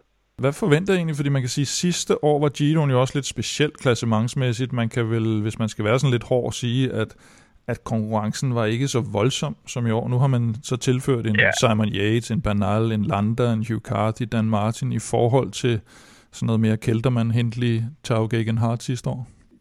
Jeg ved ikke, hvad de andre forventer, men jeg tror, at vores hold kan gå ind og, nu ved jeg ikke, om man kan kalde det overrask, ligesom sidste år, men altså overrask rigtig positivt og gøre det rigtig godt i, i klassementet. Jeg tror, det, det er næsten første gang, at Quickstep sender et helt hold uden en sprinter og fuld fokus på, ja, på klassement.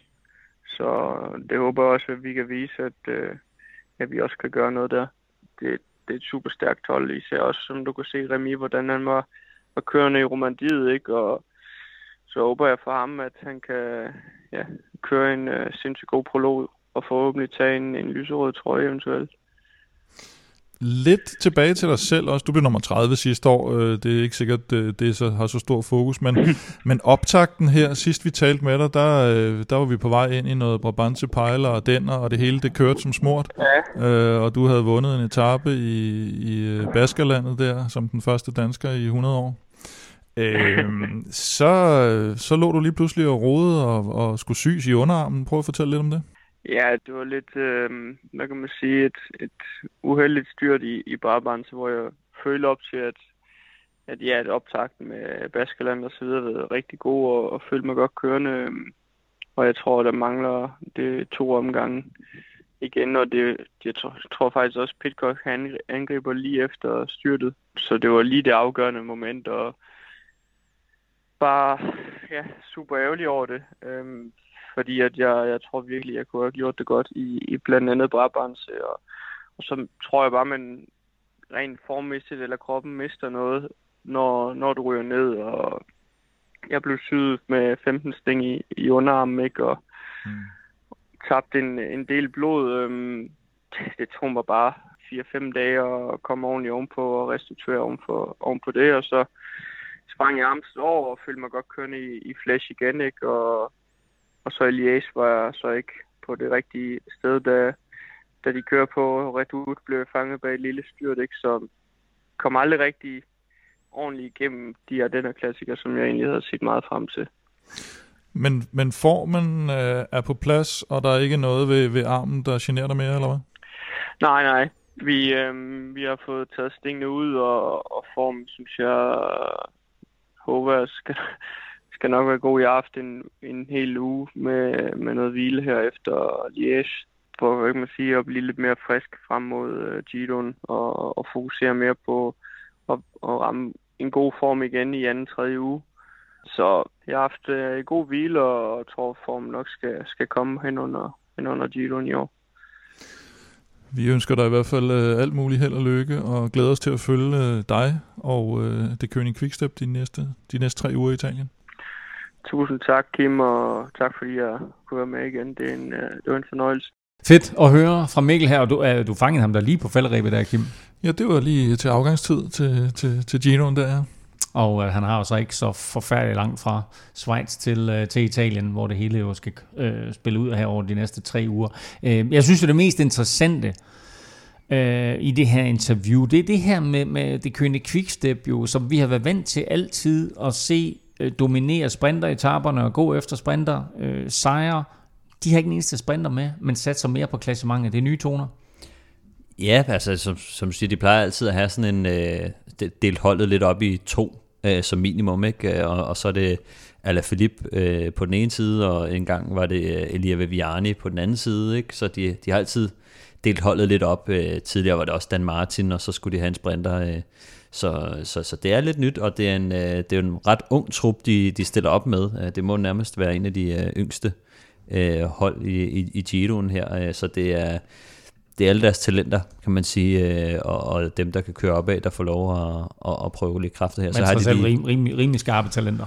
Jo, jeg ja. tror også, jeg tror, det her, man skal ikke undervurdere, hvor meget betydning det har med, med Remco Evenepoel her, at det her store belgiske navn, stjernenavn, der lige pludselig, at, at det kan også have medvirken til, nu ved vi ikke, hvordan det kommer til at gå, og det ved de heller ikke selv, men at de ligesom går så meget all in på det her, det, jeg skulle lidt i tvivl om, de havde gjort det med Almeida, altså hvis det kun havde været ham for eksempel, ikke? eller, eller Masnada, om det havde været nok. De skal have de her helt store, altså selv da Dan Martin kørte sådan top 5 placeringer hjem i Tour de France, der var det jo ikke sådan, at de satte 100% på ham. Mm. Skulle de have haft Cavendish med? Det synes jeg. ja, det, det er sjovt. Jamen, det, det, det tænkte jeg faktisk ja, lidt på, ja. hvorfor de ikke har taget Cavendish med. Han skal Ja. køre turen. Ja, det er jo ikke, Nå, jo men ikke helt umuligt. øh, ja, altså Sam Bennett øh, skal, jo, altså, skal jo spare sig til, til Tour de France i hvert fald, men øh, Cavendish, som har vist, at han kan vinde igen, øh, det kan godt være, at der ikke er så mange øh, chancer til ham, men øh, ham og så Ilio Kajse, der også skal med, altså de kunne da være meget øh, fede. at Lige Jeg tror, de, er, altså, de har jo, som vi også taler om i, i interviewet her, de har jo nærmest taget det samme hold med som sidste år. Der var noget, der fungerede der, mm. og Mm. det tror jeg, de har valgt Mm. at holde fast i, og så, så var der jo det her med sidste år, så at Remco skulle have været med, så han er kommet med ind, og så har du den formstærke Remy Cavagna, så, så holdet har nok mere eller mindre givet sig selv. Ikke?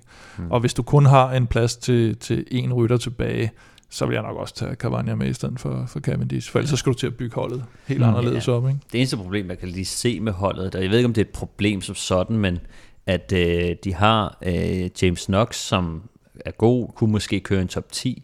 Øh, Masnada har vist øh, nu, at øh, han faktisk også øh, kan køre en top 10. Øh, Almeida øh, var jo sådan lidt øh, dark horse øh, sidste år, og var jo tæt på at lave øh, kuppet. Øh, og så har de Remco på toppen af det hele, som altså, s- egentlig angiveligt skulle være kaptajnen, men de har i princippet også tre øh, andre, som kunne... Altså, det er Du sådan tænker holdkonkurrencen? Ja, De snupper den fra Movistar? Ja, nej, det tror jeg ikke. Men det er mere sådan, at, at hvordan øh, hierarkiet ligesom er lagt. Jeg tror godt, de kan håndtere det, ja. øh, fordi Men Quickstep det, er det generelt siger gode Mikkel til jo det. også i Men, interviewet, at, at han ved ikke engang, hvem der er kaptajnen. Ja. Så hvordan, hvordan fungerer sådan noget sted for nogen af en Grand Tour? Fordi vi har nogle gange talt om de her hold, der kommer ind med tre kaptajner. Øh, nu kommer de ind her måske med tre, eller måske endda med fire. Øh, Altså, er det, er det sådan noget, der udvikler sig i løbet af tre uger, at man siger, "Nå, men nu er det ham, der vi kører for, mm. eller hvordan fungerer sådan noget? ja, men det, altså selvfølgelig, man kører for den bedste, øh, så det finder de ud af på et eller andet tidspunkt. Men indtil de finder ud af det, der kan der godt være nogle problemer. Altså, fordi at, øh, hvordan skal man afgøre, altså det, så er det måske Masnada, øh, øh, Almeida og Remco, øh, som de skal holde fremme. Øh, og så må de egentlig bare finde ud af det. Altså, hvem kommer først, og hvem lægger sig ligesom til i klassementet, og så, så er det ham, der får den, indtil noget andet er bevist, kan man sige. Ikke? Så, så jeg tror bare, det, det er indtil, at de finder ud af det, at, at det kan være et lille problem. Og det er ikke det eneste sted, hvor der er polemik. Uh, det er der også, hvad angår vores spiltip i den her ja. Uge, uh, og ikke mindst i Europas vinder, fordi mm. jeg kan forstå, at I er uenige. Uh, vi skal have nogle spiltips på banen. Jamen, det er Bragt, altid- Lige to sekunder, Ja, ja, ja. skal lige sige det her, vi skal lige have nogle spiltips på banen, og de bragt i samarbejde med Otto for Danske Spil. Uh, og alle tre, hvad jeg ved at sige, men det bliver faktisk fire spiltip i dag, uh, er til Gio Detaljer selvfølgelig, og uh, så kan du få lov til at sige, hvad du gerne vil. Mm. Ja, men det er sådan, og det, det, det kommer lidt ud af den snak, vi også har her med, med kaptajner på cykelhold. Og det er sådan, at når det går dårligt, så er det jo, det begynder at blive polemik. og det er, jo, det er jo det, vi kan risikere med det Køring Quickstep i Gino, og det er det, vi har, har set udspille sig her øh, for åben mikrofon, skulle jeg til at sige. Øh, det gik dårligt i sidste uge. Vi havde en katastrofe. Vi havde en katastrofeuge, ingen af dem gik hjem. Jeg har rigtig mange gode undskyldninger for, hvorfor det ikke gik hjem. Jeg synes, de er valide alle sammen, Ja. men jeg vil ikke komme mere ind på Det det. er primært det, regnvejr, det, det, det, er en, det er en special, der kommer ud senere. Det er en, podcast special på 45 minutter. Øh, Vi lægger ud med Velropas vinder. vi tager vel Europas vinder. Og der har jeg så fået trumfet igennem, at det blev øh, Sean Yates, skulle jeg til at sige. Men Simon Yates tager jeg dog som samlet vinder af Giroen, boostet til odds 4,25. Ja.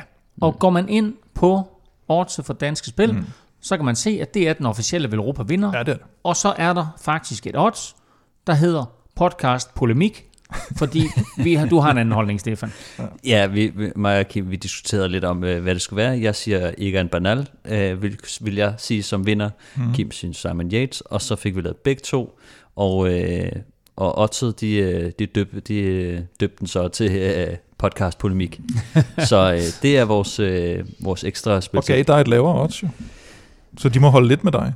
Ja, de ved godt. Altså, det, men det, han sagde det først, da jeg havde, da jeg havde skrevet det. Ja, så, øh, så satte lavede han oddset. ned. Ja, Egon det er sådan, giver det. odds 3,5, og Simon giver altså odds 4,25. Det var altså to forskellige udgaver af Velropas vinder i den her uge. Vi skal videre til øh, Stefan Stalti. Hvordan får du helt for dig selv, Stefan? Ja, den er Ja. vi faktisk enige om, det er det Det var paradoxale vi faktisk det. øh, meget enige om, ja. så øh, nej, men vi har begge to været lidt skeptiske på øh, Remco Evenepoel, faktisk. Ikke sådan generelt set, men jeg tænker, at det er lidt for tidligt øh, for ham. Øh, jeg synes, det er enormt fedt, at han er tilbage og skal til at køre cykelløb, og vi får ham at se, og det kan være, at han viser sig lidt frem, men jeg tror ikke på, at han kører klassement. Øh, og øh, i og med, at mange af bookmakerne har ham øh, som en af favoritterne, så, øh, så tænker vi, skal, hvis vi skal have et godt odds, så skal vi skyde ham helt ud af tavlen. Så Remco Evenepoel kommer ikke i top 10 i Giro d'Italia. Det er øh, Stefan Staltip, og den kan man få til 1,9. Og Så det er små to gange pengene igen. Og øh, Der skal jeg, man nok være hurtig. jeg tror meget på den, vil jeg sige. Øh, Du tror meget på, at, Ja, ja, den fordi- ikke, at, at han ikke kommer i top han, 10. Ja, fordi han, altså, han har jo ikke kørt cykelløb længe, og han har ikke kunnet træne i, i, i stor del af den periode. Er det ni måneder, han ikke har kørt cykelløb, og han har dårligt kunne træne siden øh, februar, tror jeg, og øh, hvad hedder det, han har ikke øh, han har haft bøvl med at gennemføre træningslejren på, øh, på Tejde, de havde sammen, så det er sådan, altså, de siger, at han er kaptajn, og øh, han skal køre klassement, men jeg synes, altså, jeg synes, det krakelerer lidt, og jeg, jeg tror, at øh, vi, vi bliver overrasket.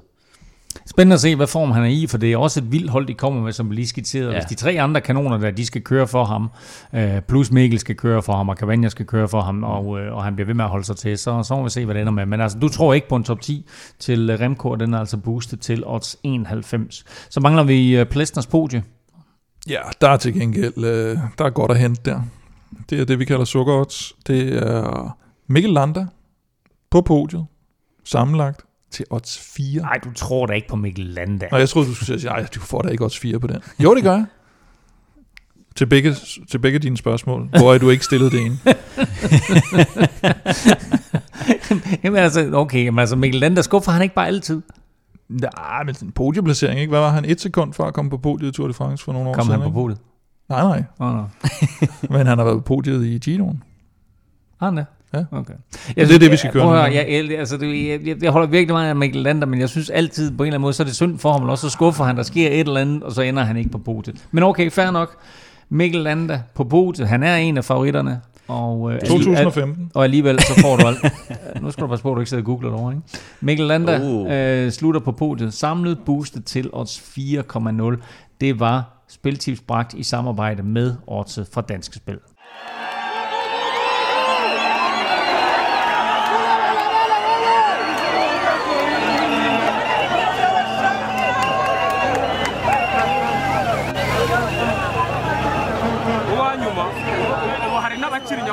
Vi skal lige omkring de øh, største nyheder fra cyklingens verden, og det du lytter til her, eller lyttede, øh, det er ikke lyden af Kvarmon i Flandern rundt, eller Arnbergskoven i Paris-Roubaix. Nej, det er et øh, cykelløb på den legendariske mur i Kigali i Tour de Rwanda. Og Kim, så spørger lytterne nok sig selv, og jeg gør også, hvorfor lytter vi til det? Jamen det er fordi, at UCI de faktisk lige har meldt ud her, at øh, i 2025, der skal der for første gang køres VM i cykling i Afrika. Sådan. Og øh, Marokko og Rwanda er inde i billedet, og jeg stemmer for, øh, for sidstnævnte. Øh, og set VM på, på muren i Kigali der, som nærmest er, er blevet legendarisk, og, og er sådan 500 meter med, med godt 8% på brosten. Det, øh, og så med, med ellevilde lokale tilskuere der, det blandet med, med cykelfans fra Belgien. Det kunne være, det kunne være et smukt syn. Jamen, øh, vi håber på det, og det er altså godt nyt til Afrika forhåbentlig. Og der er faktisk også godt nyt fra Kasper Pedersen, som øh, du fik en lille melding fra i weekenden, Kim. Ja, han er jo blevet klar igen, efter han øh, desværre faldt i øh, Gent Wevelgem og brækket kravbenet. Og har taget på højdetræningslejr her i weekenden sammen med, med DSM.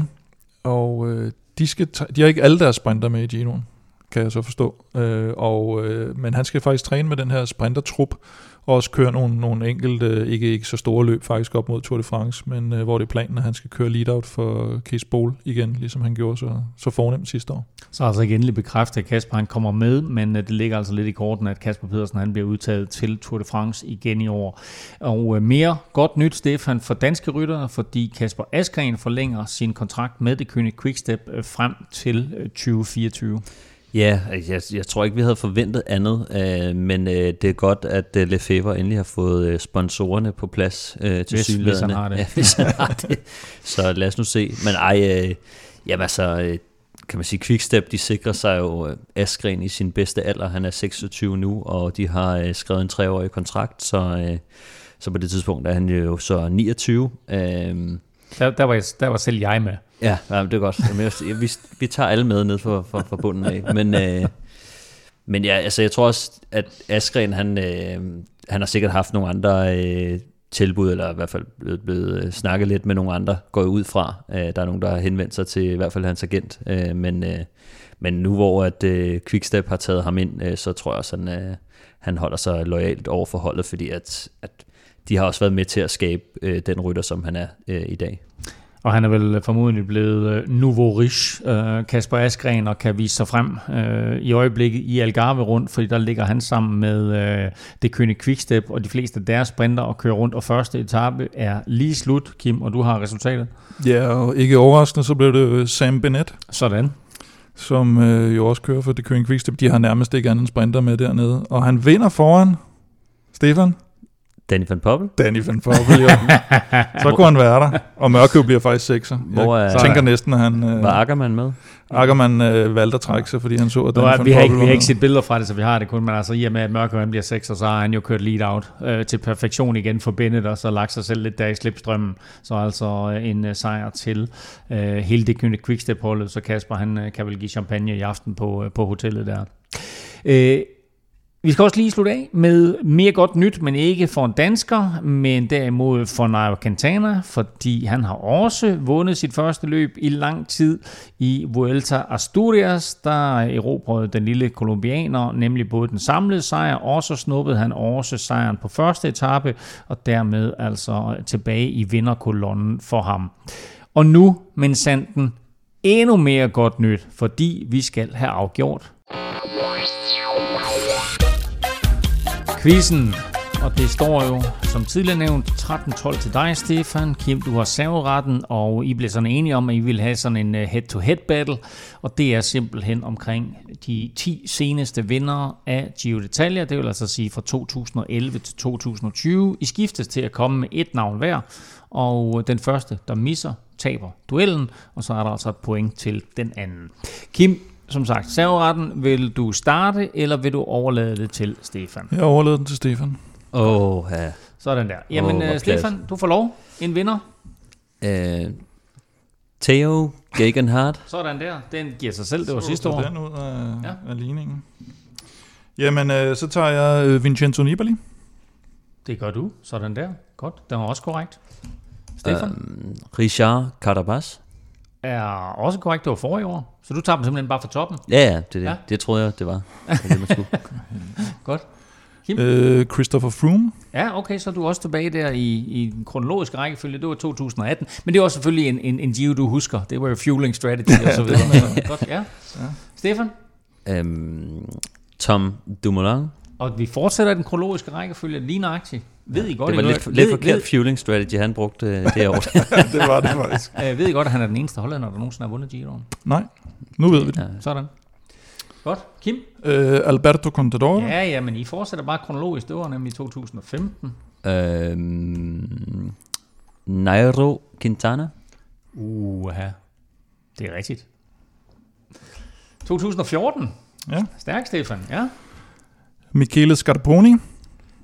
Og det der, det var den, hvor jeg havde regnet med, at I ikke havde den, men det er fuldstændig korrekt, Kim. Han vandt i 2011 øh, af at være hans minde. Åh, oh, heldig, jeg tog den, hva'? Den havde jeg faktisk ikke. Mangler vi nogen? Jeg har Ja, en du mangler en enkelt. Og der, hvis der er nogen, der sidder og tæller med ud, så er der nogen, der sidder og siger, at vi mangler to, men det kan vi vende tilbage til. Ja. Øhm, jeg har den her, mm. og jeg, jeg vidste, jeg manglede en, det var Scarponi. Men øh, jeg tror, det er Ryder Hesjedan. Hold kæft, hvor er du skarp. Det er rigtigt. 2012. Og. Uh, og Kim, når jeg siger, der mangler to, hvad betyder det så? Der er en, der har vundet to gange. Ja. Det er... Oh, nu kan jeg ikke engang huske, om det er Alberto eller Nibali. Okay.